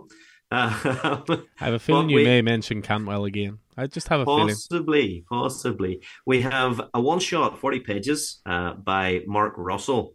Now, Mark Russell um, was uh, he's uh, an American American writer. Uh, he wrote Prez, he wrote The Flintstones, he wrote Exit Stage Left, which was the Snagglepuss one, uh, The Wonder Twins. Um, he's uh, he wrote Fantastic Four Life Story for Marvel uh, along with some stuff for he wrote I think Lone Ranger the Devil's wrote for Dynamite whenever Dynamite were doing good stuff. Um, but we have him on Blade Vampire Nation with Mico Suayan on art. I'm butchering, butchering some of these names and I apologize. It's uh, I don't know if it's linked with, with uh, Jason Aaron's sort of uh, ending on on uh, on Avengers because this is where Blade ended up in Avengers, but it's a deep dive into Dracula's new kingdom as established in Avengers, starring Blade, the sheriff of Vampire Nation. An assassination threatens to unravel the fledgling country and spread chaos throughout the world. But is getting rid of a nation full of bloodsuckers really is all that bad an idea? Blade himself isn't too sure. As I say, it's a one shot, some great uh, some great covers there. So uh, anything anything with Blade in it, and I'm I'm there. But uh, but uh, yeah, that one you're on for as well, Alan. Yeah, big time. That was one of the ones that made the cut for the board. So as I was saying earlier, there was so much Marvel content this month in so many ways I could have went, but you know, even though it is only a one shot, it, it's just you know, if you've got Blade back there again, I mean, I still maintain that Blade is one of the best movies based on a Marvel character, and you know, well ahead of its time. I mean, if that Blade movie had to come out around the MCU kicking off, you would be seeing a lot more of Blade, I think, around the MCU in one way or another. But if anyone disagrees with you, clearly those individuals are always trying to ice skate uphill. They are, and you you know you should never do that. Mother father should never, you know, ice skate uphill. so uh, yeah, I mean, one I wanted to highlight now. This I was tempted to put in the board, but I have to admit the title's that long. It, it fell by the wayside. But this was another uh, one you got a slap on the wrist for, wasn't it? This is this is, and again, it's similar to Blade in that anytime this character is forefront of a comic, you know you want to read it, and that is the Winter Soldier. So this is a Captain America and the Winter Soldier special. So it's written by Collin Kelly and Jackson Lanzing, who of course always are writing partners. They're working on Captain America at the moment with uh, Sentinel of Liberty, which is the Steve Rogers based title. Artist on this is Kev Walker. Lovely cover there again. Salvador Larroca popping up an awful lot in Marvel this month as well. So for this one, this is going to be a 40 page one shot. So, power, money, machine, love, revolution. The 20th century progressed at a more rapid pace than in any other in the other in history, but not without help from the shadows. Kev Walker joined Sentinel of Liberty writers Collin Kelly and Jackson Lanzing to explore the origins of Captain America's newest foe and what the Outer Circle's next play means for the status of the Winter Soldier. So, yeah, same again. Winter Soldier is just not in enough comics for my liking. So when he pops up, that's always going to be going straight onto the old uh, onto the old pull list. But take it away. Let's hear your long soliloquy about the next title. I can't. Well, I mean, you're you're you're you're over introducing it here, Alan. I think you're doing it deliberately, but it's Iron Man 25, uh, which is Legacy issue 650, and most importantly, it is Christopher Cantwell's finish, uh, the conclusion of his his brilliant run uh, on the uh, on the book. He's joined by Kurt Busiek and Murewa uh, Ayodele uh, Angel Unzueta, who is the the the illustrator on the on his run, uh, Benjamin Dewey and Dotun Akande. We've got a cover by Alex Ross. We've got some variant covers. It's an oversized celebration of the Golden Avenger 650th issue. It's Iron Man Day in New York City, but not everyone is ready to celebrate the ongoing legacy of Tony Stark. Not Alan, but least of all himself. Uh, but a sudden crisis will once again test Tony's heroism and challenge his commitment to the role he has assumed for himself must there be an Iron Man? Christopher Cantwell concludes his thought provoking and powerful run. You hear those words, Alan? Thought provoking and powerful as writer, as illustrated by Angel and Unzueta. Plus, uh, Murewa Ayodele and Dotun Akande tell a tale of Iron Man's quest to locate Thor amid the frozen wastelands of Niflheim. Kurt Busiek and Ben Dewey pair up to provide an all new vintage Iron Man adventure from the distant past, featuring Madame Masque and the radioactive man, and get a special glimpse of what's coming next for the Armored Avenger. 56 pages, beautiful cover, and the end to a an absolutely phenomenal run on the character. Um, so I I will get you to read the run, and you will enjoy it. sounds more like that. a sounds more like a threat than anything else. You will enjoy it. Uh, absolutely. I'm gonna flick on through the X pages, which uh, remain pretty fantastic, um, and get straight on to uh, Marvel Tales book. As you know, these are oversized reprints of specific tales involving specific characters uh, from the past, and this is Ghost Rider Danny Ketch, Marvel Tales number one by Howard Mackie, who was uh, a very well known writer on Ghost Rider in the 90s, and Javier Saltares, who was uh, the artist at the time. A new Ghost Rider hits the road. Danny Ketch takes on the classic Flaming Skull mantle and becomes a comic book icon of the 90s. In Ghost Rider 1990, number one to two and three, when Danny and his sister Barbara are caught in the crossfire of a gang war between the Kingpin's men and the deadly Death Watch, Danny finds a mysterious and familiar motorcycle that, cycle that will save his life and change it forever. Evildoers beware because the spirit of vengeance is coming for you. And if his chains don't get you, his penance there will. But will Deathwatch and his vampiric ally Blackout provide a violent end to Danny's heroic journey before it truly begins? The 90s Ghost Rider's adventures through Hellfire start here. 104 pages, well worth picking up if you're not uh, familiar with uh, Danny Rand, or indeed if you are. Um, and Blackout, I think, just appeared in the last issue of Ghost Rider that I that I read. Benjamin Percy's run on Ghost Rider is just is just class. Um, so there's plenty more going on in the heroes section: Daredevil, Punisher, Strange, Moon Knight, the Fantastic She-Hulk by uh, Rainbow Rowell, uh, which I'm I'm thoroughly enjoying. Um, Shang Chi, all of that, uh, all of that good stuff. But uh, I want to take you straight into uh, into Star Wars corner. Um, we're going through Predator and Alien, and uh, straight on to the first issue of Star Wars Yoda by uh, Cavan Scott. Uh, Cavan Scott, best known for his work on Doctor Who stuff, Star Wars stuff, uh, Viking, Sherlock Holmes, and most recently Star Wars High Republic. Uh, he's a, a, British comic book writer. I think he did scripting for some of the Big Finish audiobooks, Highlander, Black Seven, uh, maybe some of the Doctor Who stuff. Um, but uh, he's certainly been uh, been making a name for himself in uh, in, in comics uh, of late. But anyway, he's kicking off Star Wars Yoda with Nico Leon on art and a Phil Noto cover. Um, all new adventures for the greatest Jedi of all time. To some, he was a legend. To others, he was a teacher. Now Yoda is all but forgotten, living in exile and haunted, haunted by the past. As a strangely familiar voice echoes through the swamps of Dagobah, Yoda must revisit the many lessons he has given over the years, from the days of the High Republic to the chaos of the Clone Wars. In the first of three story arcs, a desperate cry for help reaches the Jedi Council on Coruscant, and only Yoda can respond. But how far will he go to protect a community from attack? Uh, it's 40 pages. Uh, I guess it's an ongoing, ever it seems quite unclear. Uh, it doesn't look to be a one shot, but um, but there we go. Certainly, the the Obi Wan book has been great, uh, and that's a you know Obi Wan looking back on his life. So if this is anything even like I've been enjoying that. I'm not the biggest Star Wars corner guy, yeah. But, but yeah, as you say, this does end the first of three story arcs. So as you said, sounds like an could ongoing be, of some could be three, yeah, absolutely. Um, or whether that's three stories in the one book, I don't, I don't know. Um, anyway, quickly following that, we have Star Wars Hidden Empire, number one of five by Charles Soule, who is the captain of the uh, of the Star Wars universe, art by Steve Cummings.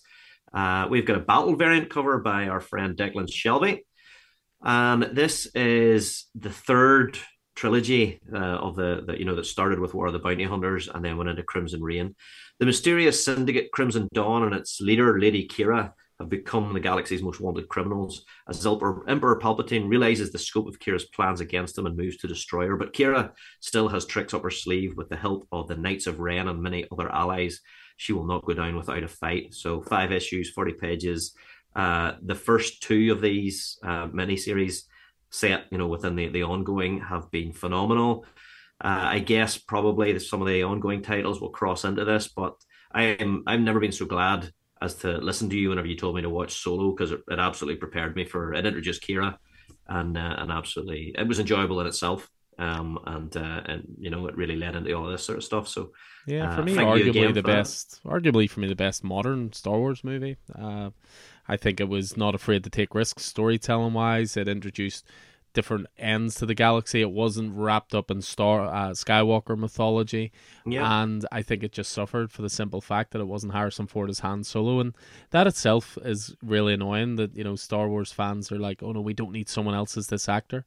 They've no problem with Ewan McGregor playing Obi Wan Kenobi. Yeah, yeah, yeah. Despite no, the fact it's a different guy, Alec Guinness. yeah, yeah, hundred uh, percent. But it was just, I guess it, it was badly, it was maybe review bombed or badly reviewed or whatever. But uh, um, but yeah, I'm glad I, am glad I watched it, but not least because it prepared me for War of the Bounty Hunters and Crimson Reign, and uh, introduced uh, introduced Qi'ra, who has become a fantastic uh, Star Wars character. Uh, we also sticking sticking with uh, with with our, our Star Wars corner. We have Star Wars Revelations number one. It's a one shot by writer Marc Guggenheim with art by Salvador Larroca. There's his name again. I'm so glad he is back amongst the uh, amongst the the regular Marvel artists, Paco Medina and more. There's a cover again by Phil Phil Noto and a variant cover by your friend Peach Momoko. Uh, a variety of other stuff. This is the can't miss Star Wars issue of the year. After War of the Bounty Hunters came Crimson Reign, and now in the midst of Hidden, Hidden Empire, Qi'ra has shaken the galactic landscape to its core. Uh, but what lies beyond for the rebellion, for the Empire? What role do the bounty hunters play, and what is happening to Dr. Afra? Witness the next step in the legacy of heroes and scoundrels in the galaxy far, far away. As Marc Guggenheim, uh, who dipped into this corner of the universe with Han Solo and Chewbacca, is joined by a ragtag team of artists to bring you an explosive tale you won't soon forget the path to the future of Star Wars starts here. Interesting. So that's Star Wars Revelations number one, 56 page one shot. And I'm not done quite yet because uh, uh, moving to a slightly different. Uh, a slightly different uh, science fiction franchise, uh, and let me see if I can. Uh, actually, let me let me just check here. it does look like some of these are crossing into to Hidden Empire. Some of the the ongoing Star Wars books, um, but those have those have gone quite well. Um, so yeah, crossing into another another uh, franchise, we have, and I know this is one you were saying that you you you're not terribly familiar with. Um, uh, I mean, seen the original movies, seen the more recent movies. It's just never been a, a fandom I've deep dove into. I never felt the need to certainly read comics regarding this particular franchise, but you're about to tell me why I should. Well, we've got uh, Planet of the Apes Adventures, the original Marvel Years omnibus uh, by uh, writer uh, Doug Moench, the creator of Moon Knight, no less, and penciled by George Tuska and Alfredo Alcala.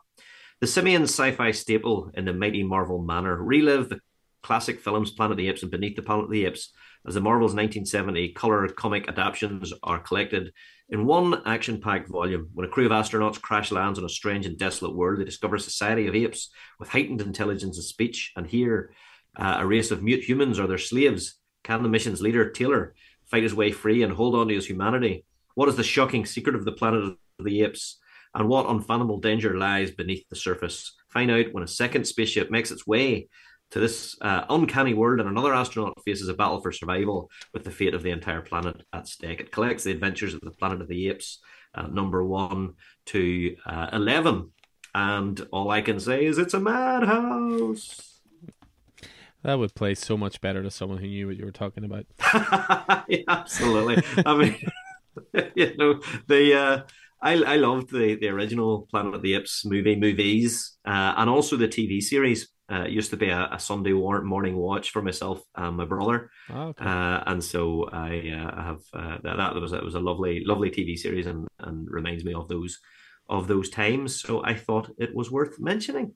Absolutely, the Planet of the Apes Adventure original Marvel Years omnibus.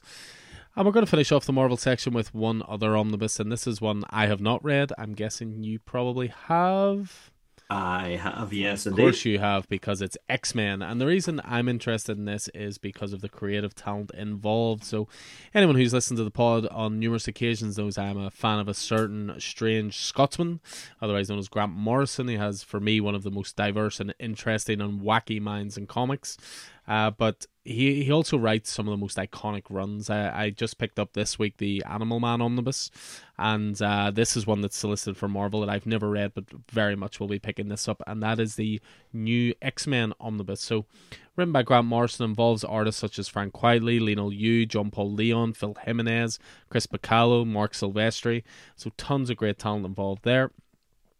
So Grant Morrison's wily, innovative X-Men saga returns. The X-Men, reimagined with a new look and a new mission, must face weird new threats including evil twins, organ harvesters, sentient bacteria, rebellious mutant youth, power-enhancing street drugs, and living weapons. Yep, this sounds like Grant Morrison.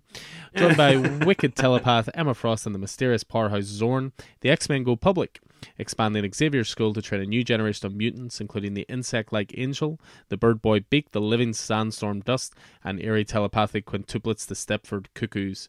And as secondary mutations alter familiar mutants, the team is tested when Emma Frost sets her seductive sights on Cyclops.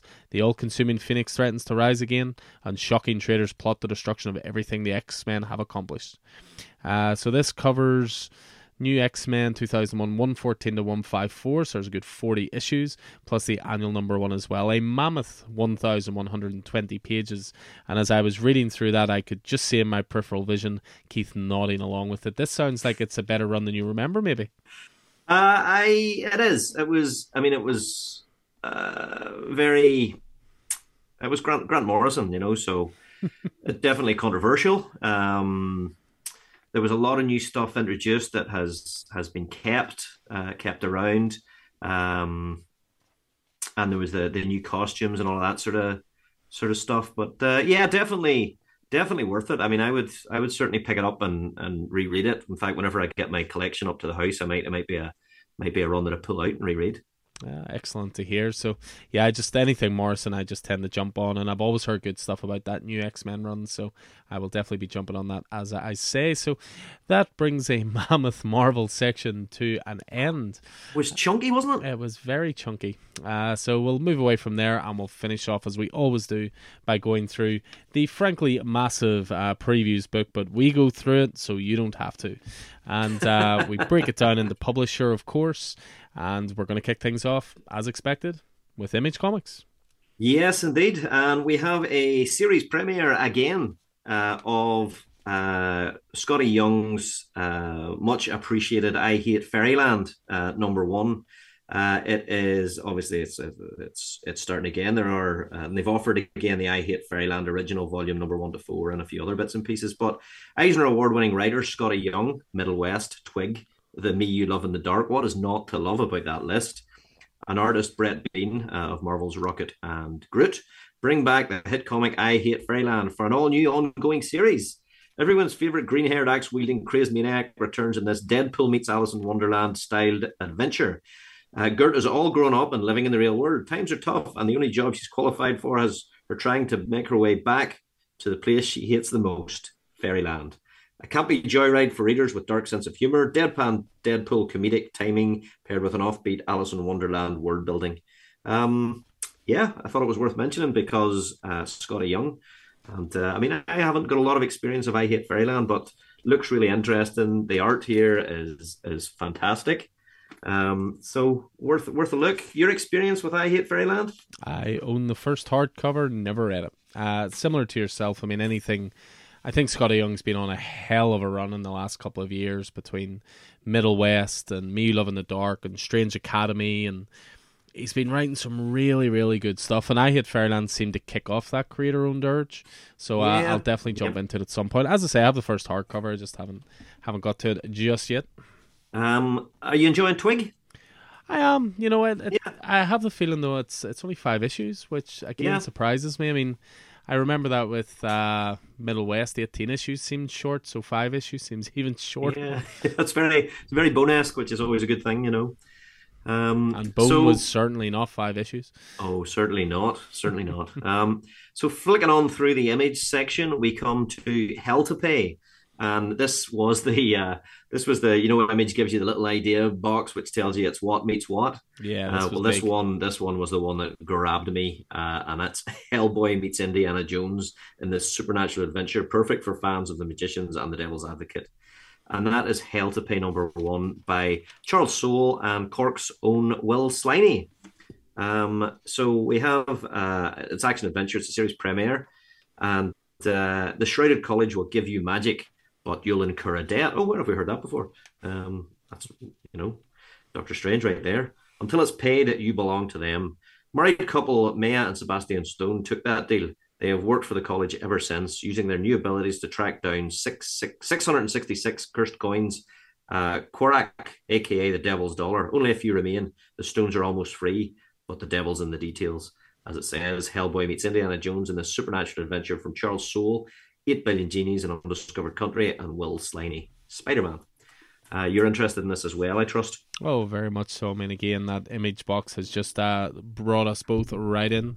Indiana mm-hmm. Jones, Hellboy, that's the sweet spot. So, uh, yeah, I'll definitely be jumping on that. And of course, Will Sliney, you know, local artist who did amazing stuff over lockdown, helping people learn how to draw, you know, aiming it specifically at younger artists and so forth. You know, did some great work there and worked that up from like a YouTube show to an actual network show. So, right. Uh, but it's nice to see his passion for comics is still there. You know, he hasn't been lost to the world of, you know, daytime entertainment. Uh, one of the big ones for me from Image, I thought this looked incredible. Now, this is one that when you see the preview art, there's no way you're not going to want to be on this, and that's not too surprising because uh, the artist on this, who is also writing, is uh, Lorenzo De Felici, who, of course, was the artist on Oblivion Song. Oh, Oblivion Song, yeah, absolutely. So, um, you know, and recently finished, and what a what a series! Yeah, thirty six uh, issues Oblivion song with uh, Robert Kirkman, of course. But now he's went on and is doing a four issue miniseries through Image. Now I'm wondering if every issue is going to be oversized as well because issue one is fifty six pages. You look at the preview art for this, and it's absolutely incredible. So, uh, imprisoned in a tower within the walls of the Pale City, Chroma which is the name of the title, uh, name of the t- series, sorry, uh, is believed to be the most evil creature alive, but a chance meeting with the mysterious orphan Zet creates an opportunity for Chroma to escape her cruel fate. That is, if they can survive the strange dangers within the city walls and the monstrous threats that lie beyond. Writer artist Lorenzo De Felici creates a breathtaking adventure like none other, filled with strange creatures and unparalleled beauty in a colourful world unlike anything ever seen in comics. Uh, again, I, I can't overstate how beautiful a title that looks to be. The next one up I'm going to chat about is one that I actually I've never read this but I've heard nothing but amazing things. It's a multi Eisner award winning title through Image Comics uh, from David F. Walker and Chuck Brown with art by Sanford Greene and it's a title called Bitter Root. As I say, multiple Eisner Award winning. It was 15 issues long and also had a uh, one shot special as well. So it's all being collected into one omnibus and Image have been doing this for a few things recently. They're collecting the Spawn series together.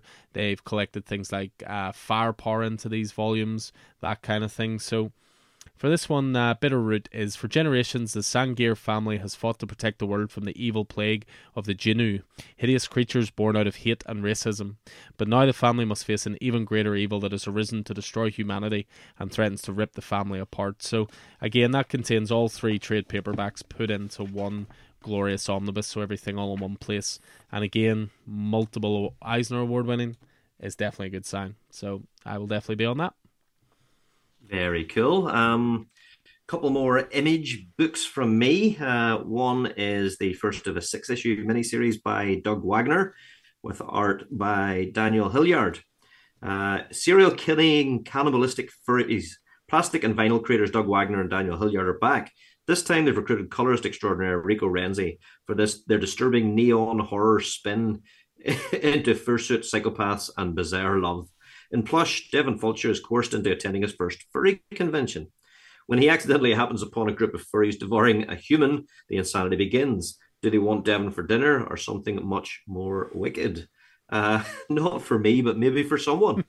um, what was what is absolutely for me, and I think uh, is worth mentioning, is Killadelphia number 25, uh, one of our favorite uh, series by Rodney Barnes and Jason Shawn Alexander, both of whom we uh, interviewed uh, somewhere along the, the pod trail. And the reason I mention it is because we love new story arcs and jumping on points. And if you can find a jumping on point for this series, then you're doing rightly. This is There's No Place Like Home Part 1. It is the perfect jumping on point for new readers. The sold out Eisner Award nominated horror series rages with more mind bending twists. From Rodney Barnes, the writer behind hit shows such as Marvel's Runaway and Stars of American Gods, and Jason Alexander, the artist who redefined Spawn. Vampire King and first president of the United States, George Washington, has unified the warring vampire factions, blurring the lines between good and evil. Now, Washington and company must face one of the most formidable military leaders in history, General Toussaint uh, Louverture, and his Haitian army have been resurrected by the sight of light, and one thing and one thing only uh, is their goal exterminate all vampires. There's also an available noir edition featuring black and white line art interiors. But uh, yeah, apparently a perfect jumping on point. So uh, if you're not on this, get on this. Not only a perfect jumping on point, but an excuse to go and get the trades leading up to it. Because as Keith says, one of Image's very best titles. Uh, but it's nice to see it jumping on point for an indie title because they can be tricky. A lot of indie series tend to be long form storytelling, so jumping on points can be uh, a little bit at a premium. So, but uh, yeah, Killadelphia at 25. So just a couple last ones just to finish off with on Image. So first of all, you have a brand new. It's an advanced solicit. Admittedly, it's not out until later in the year. Uh, it is solicited for the December release rather than November.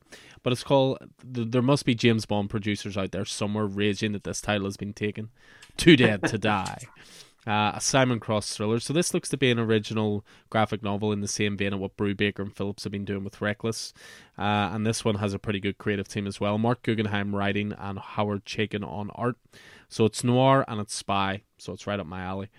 Writer artist team Guggenheim and Chaykin reunite for an all new original that brings classic spy novels to the modern world. In the 1980s, Simon Cross was America's top super spy. Today, his past has come out back to haunt him, forcing him out of retirement for one final adventure. So again, it's very, you know, genre specific. It's very noir. It's very one last job, that kind of thing. So again, right up my alley. And the other one I'm going to mention is just with a heavy heart, but you know, all good things must come to an end, and this month sees the solicitation for the November 2nd release of the final volume of Deadly Class. A moment of silence, please. Okay, silence observed. So uh, yeah, this is volume twelve, which is finishing Deadly Class off. Which so it's it's a run up to fifty six issues. I think for any independent comic to reach that level is usually a testament to the quality of it. Uh, so again, this is the last one. Rick Remender writing, Wes Craig on art, Lee Lockridge on colors, the same way it's been the whole way through it.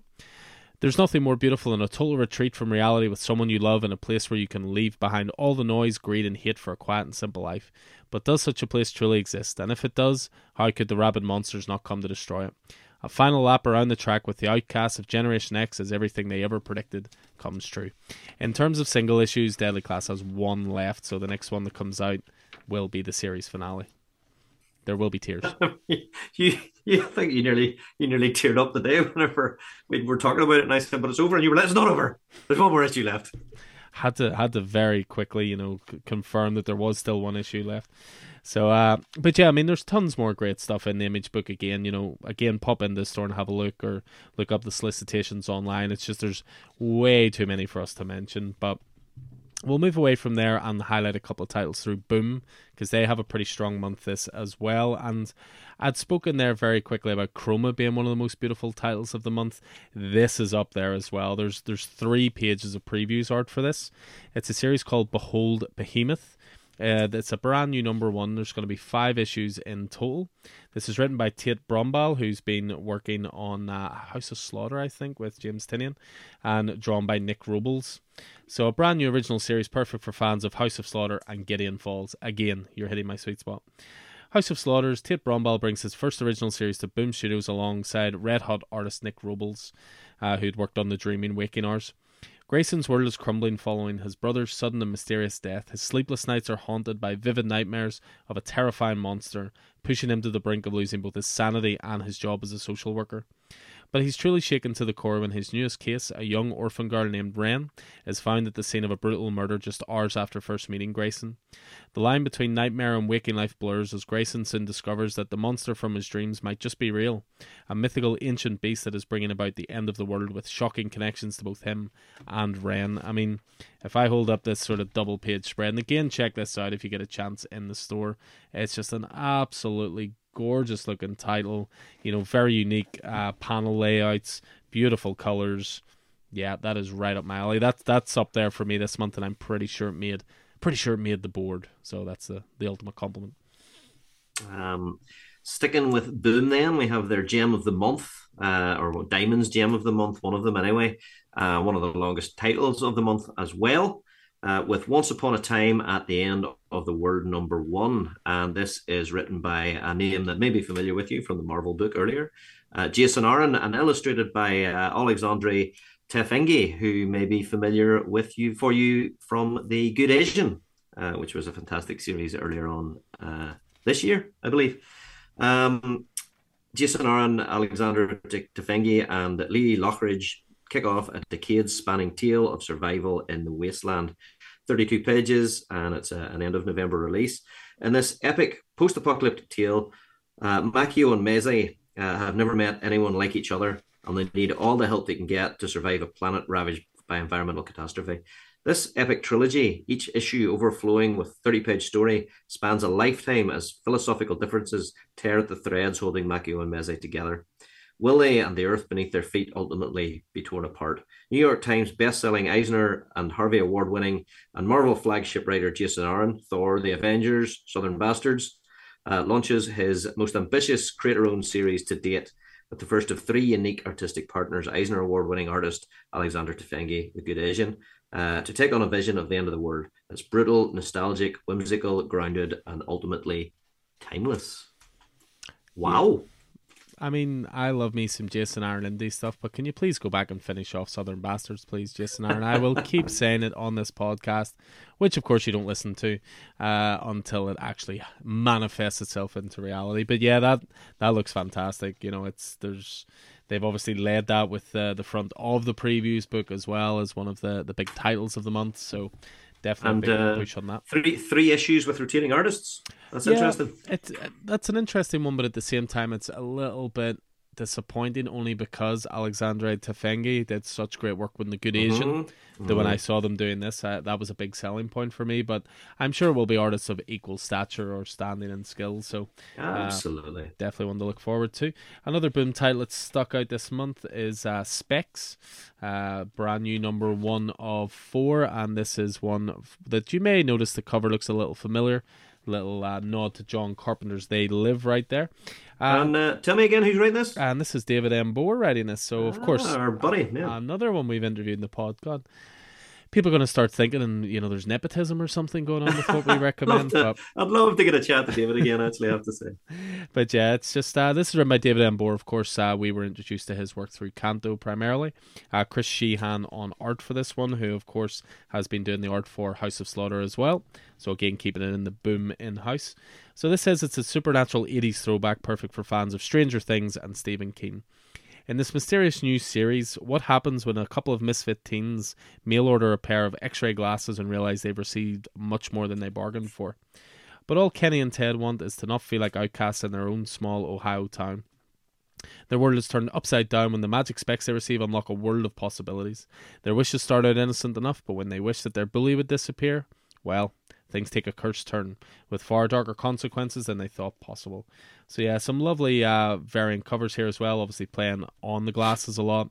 As I say, we homage to They Live with the uh, the main mm. cover, I believe, as well. So I'd be jumping on that. Uh, yeah, I think I'll be I'll be on that myself. Um, for me, we're going uh, back to Joss Whedon's Firefly universe with I think it's a one shot, Alan mm-hmm. called Firefly Keep Flying Number One. Now that's in tandem with uh, with the self same David M. Booher's all new Firefly ongoing series. Um, it's written by Jeff Jensen and illustrated by Nikolai Izzo. Says, find a crew, get a job, keep flying. Those words of wisdom take on surprising new meaning for River many years in the future. While she uh, relied on her family uh, on the spaceship Serenity in more ways than anyone truly understood, an outrageous adventure will push River to her limits and will take a new chosen family to get her through it. Her determination to keep flying and the lessons the Serenity taught her uh, is what will keep her keep River going to stranger horizons than anyone thought possible. Nice, nice. Yeah, I mean mm-hmm. the Firefly stuff. You know, you, it seems to be of a very high quality every time, doesn't it? Wasn't David M. Booher writing Firefly as well at one point, or was it just a one shot? Oh no, no, no. He's that's what I'm saying. It's uh, it's all new Firefly is his ongoing series. Oh, that's it. Yeah, it's uh, there's a few guys in store uh, reading Firefly, and they continue to, you know, yeah, speak very, very highly of it to say the least. So it is fantastic. But yeah, that's the the Boom Studios, and we'll move on then just to Dark Horse. Just a couple to tell you about quickly. Uh, the first one is a new Brian Michael Bendis series, which is called The Ones. It's going to be a four issuer. Again, Bendis writing, Jacob Edgar on art. So, from award winning writer Brian Michael Bendis comes the next best awesome super team to end all super teams, the ones. Every single person in every mythology that was told that they were the one are brought together for the first time to defeat the one, the actual one, the real actual one. this amazing new vision is brought to life by Wonderkind artist and co creator Jacob Edgar, who's worked on Batman, Army of Darkness, uh, watch as he brings his explosive comic splendor to this big new world. Think Good Omens meets Ghostbusters, meets the Adam Project, meets the Goonies, meets everything everywhere all at once. Um, anything else you've ever liked? That's quite a solicitation. Uh, quite. but yeah, as I say, brand new Bendis series. He seems to be primarily focused on Dark Horse stuff these days. Uh, there, and then the other thing to mention with Dark Horse is that Kevin Smith is starting his own imprint uh, through Dark Horse Comics. So he's going to be releasing several titles, and the first one here seems to be based on primarily on Clerks and on the characters of Jay and, Silent Bob. So this is called Quick Stops. So it's going to be number one of four. I mean, the iconography of the cover will be familiar to anyone familiar with the Kevin Smith movies, of course. So written by Kevin Smith with art by Jeremy Simser. Uh, enter the Askew, Askew universe, where in pop culture nuisance, great description, uh, Kevin Smith's brand new anthology series opens for business, telling tall tales from the Jersey world. Let me stop you there. So that pop culture nuisance came from, uh, I think it was one of the comic cons that uh, that Kevin Smith attended recently, mm-hmm. and they they introduced him as such and such an all around pop culture nuisance, and he got a wee bit offended until he realized whenever, you know, he was like, "You invite me to this, and then you." You sort of describe me as that. He said he didn't say anything because he's he's a nice guy, you know. Mm-hmm. But it wasn't until later he realized that whenever he was stoned, that was the intro he had sent them for himself. nice. Anyway, sorry, Alan, I didn't mean to spoil your flow Not there. at all. I'm more than happy to jump up uh, out of the way for a little bit of trivia. Uh, but yeah, so with this one, yeah, your pop culture news nuisance Kevin Smith's brand new anthology series opens for business, telling tall tales from the Jersey world of his classic comedies. In this premiere issue, Chronic Con guest of honor Holden McNeil tells Alyssa Jones and a packed podcast audience his story of going green with legendary loiterers Jay and Silent Bob in the Quick Stop Cooler and how it directly led to the birth of his Bluntman and Chronic comic books. So yeah, they just look like fun. I mean, for me, that's Kevin Smith's best era. I'm not a huge fan of the horror stuff he did later later on, but some of those early movies are genuinely really good movies. Clerks, Dogma, Chasing Amy. You know, Jay and Silent Bob was a lot of fun. Mallrats gets a bad rep, but is actually very good. So uh, I'll definitely be jumping on that because that's a, a bit of a throwback to the golden era. I can already see them taking the mick out of pop vinyls in the uh, the preview art. So again, I'm on their side. um, so uh, we move on to Strangely. Uh, Dynamite's continuing efforts to get me to buy their books. Um, and in this case, they're teaming up Tarzan with Dan Jurgens, uh, who we mentioned earlier as the writer of Fantastic Superman 75, The Death of Superman uh, for DC. And we have uh, Lord of the Jungle number one, another one of Diamond's Gems of the Month, as I said, by Dan Jurgens. Uh, artist is Benito Gallego. 32 pages, action adventure. At long last, The Lord of the Jungle returns to comics. One of the most famous and recognizable characters in the history of fiction is back, uh, starting with an adventure that returns us to the days before his birth, as well as a time later in life than before his birth, uh, when a past wrong must be made right, no matter what manner of beast or obstacle stands in Tarzan's way. From acclaimed writer Dan Jurgens, Death of Superman, Spider Man, Thor, Booster Gold, Justice League, and so many more, comes a tale that wraps the familiar with something brand new. With epic art by Tarzan New Adventures online comic strip artist uh, Benito Gallego, uh, this is sure to be a book that delivers uh, Tarzan for Bat fans both old and new. Uh, interesting. Mm, Tarzan in the modern world with a classic creator. What could possibly go wrong? Well, it's from Dynamite, so hopes are not high. Um, there's a there's an interview in uh, in the, the, the previews catalog here with Dan Jurgens about uh, about uh, Tarzan, so I'm interested in uh, getting a wee getting a wee read at that. Cool. So we move from Dynamite and over to Aftershock, and uh, a couple of titles here. One from me, one from Keith, the one from myself. I'm a big fan of the writer John Lees. He did a, a great book called Sink uh, through ComixTribe, uh, which was a great horror based book. He recently did a great wrestling book called The Crimson Cage, which mixed wrestling with horror for AWA Studios. He's now writing for Aftershock, and this is a new title called The Last Ride of Pillar and Pride. So, written by John Lees, art by Joe Mulvey. Uh, when Brian Pillar and Eli Pride were kids, they did something incredible. They saved a girl's life and stopped a madman. They were heroes, but that was a long time ago.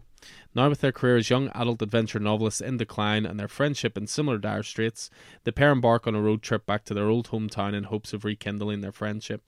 But a new evil has emerged in the town of Tarragon Falls. Can Pillar and Pride be heroes once again? Written by John Lees and illustrated by Joe Mulvey, lifelong friends embark on a road trip. Why would that just repeat the exact same thing? Lifelong friends. Why would you just read it? on a road trip back to Tarragon Falls, where Evil has set up camp. Yeah, I just I'm a big fan of John Lees. He's a Scottish writer. I met him at Thought Bubble last year as well. Just a Ah. very nice guy, very knowledgeable, uh, and also a big wrestling fan. So it, he gets two thumbs up from me. There we go. Um, very, very nice. There seems to be a lot of new evils about this month. It's almost like like it's- things will never be the same again. Yes, quite, quite. Um, for me, uh, from Aftershock, we have Fear of a Red Planet number one by Mark Sable uh, on writing and Andre Olimpieri on art. It's a featured item. Mars, 50 years from now, humanity's first Martian colony is no longer self sustaining.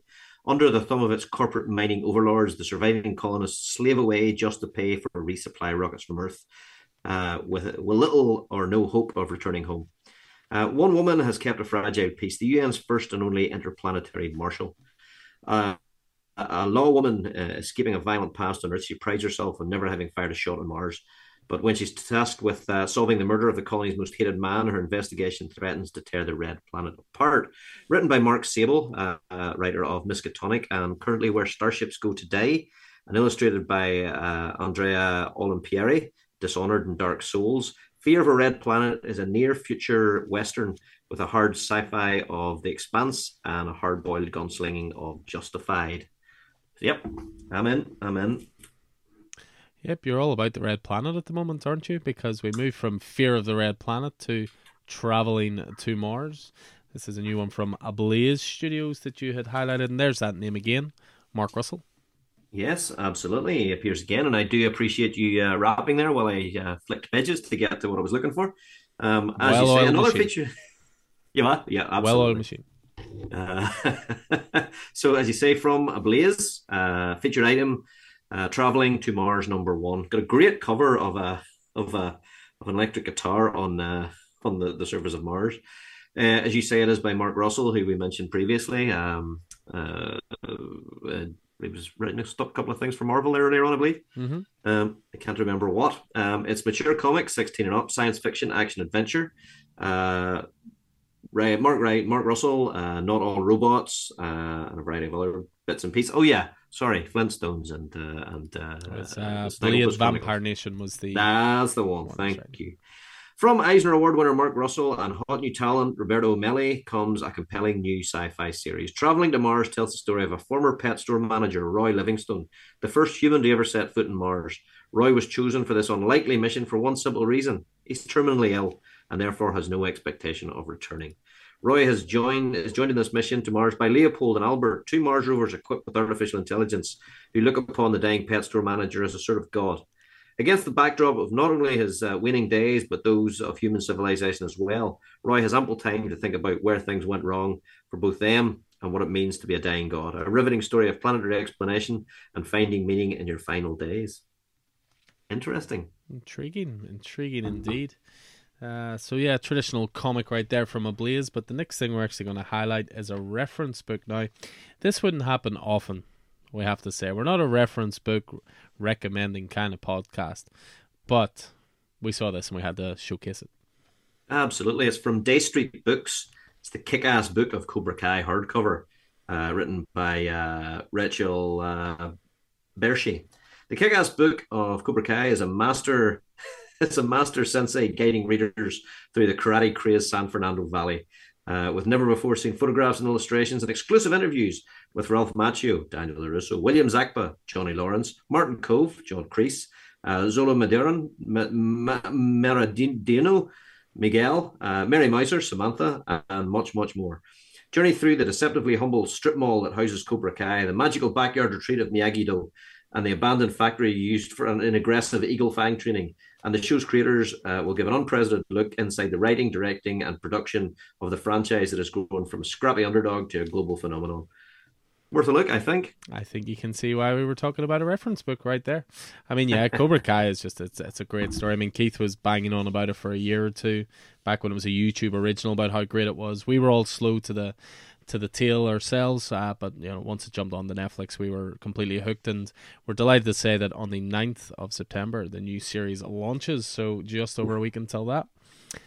So, just a couple to finish off with. I'm sure you're bored at the sound of our voices by now, but again, this gives an indication of the sheer wealth and volume of stuff in the previews books that these are just the best things we picked out. But uh, I just wanted to showcase just there's a new comic uh, publisher starting this month, which is Frank Miller Presents. Frank Miller, of course, is a name synonymous with comics, you know, synonymous with great Marvel stuff, especially through Daredevil, synonymous with great DC stuff, especially through Batman, synonymous with you know Sin City, with Ronin, with all kinds of great, great stuff. Uh, he's had varied output in the last maybe 10 or 15 years, but there's no denying that for a good 10 to 20 year period, he was one of the top guys in the industry. So he's starting off his own imprint, which is called Frank Miller Presents. Now, in the previous book, there's two titles which I'll chat about, but there's two little sort of small mission statements here. The first is by Frank Miller himself, who says, Dan DiDio, Silenn Thomas, and I couldn't be more proud launching Frank Miller Presents, which will serve as fertile ground for storytellers and new creations. Our focus for the publishing company is to cultivate a fellowship of artists and writers to mentor, collaborate, and push forward not only each other, but the art form as well. Investing in artists in the future of comics has always been my one true passion and creative calling. And then Dan DiDio, of course, is acting as publisher for this new uh, imprint or this new publishing company. We're on a mission to create books for people to read and enjoy. It's remembering what we love about the art form and storytelling and bringing to today's audience. This is an exciting time for me. I almost forgot how much fun it was to make comics.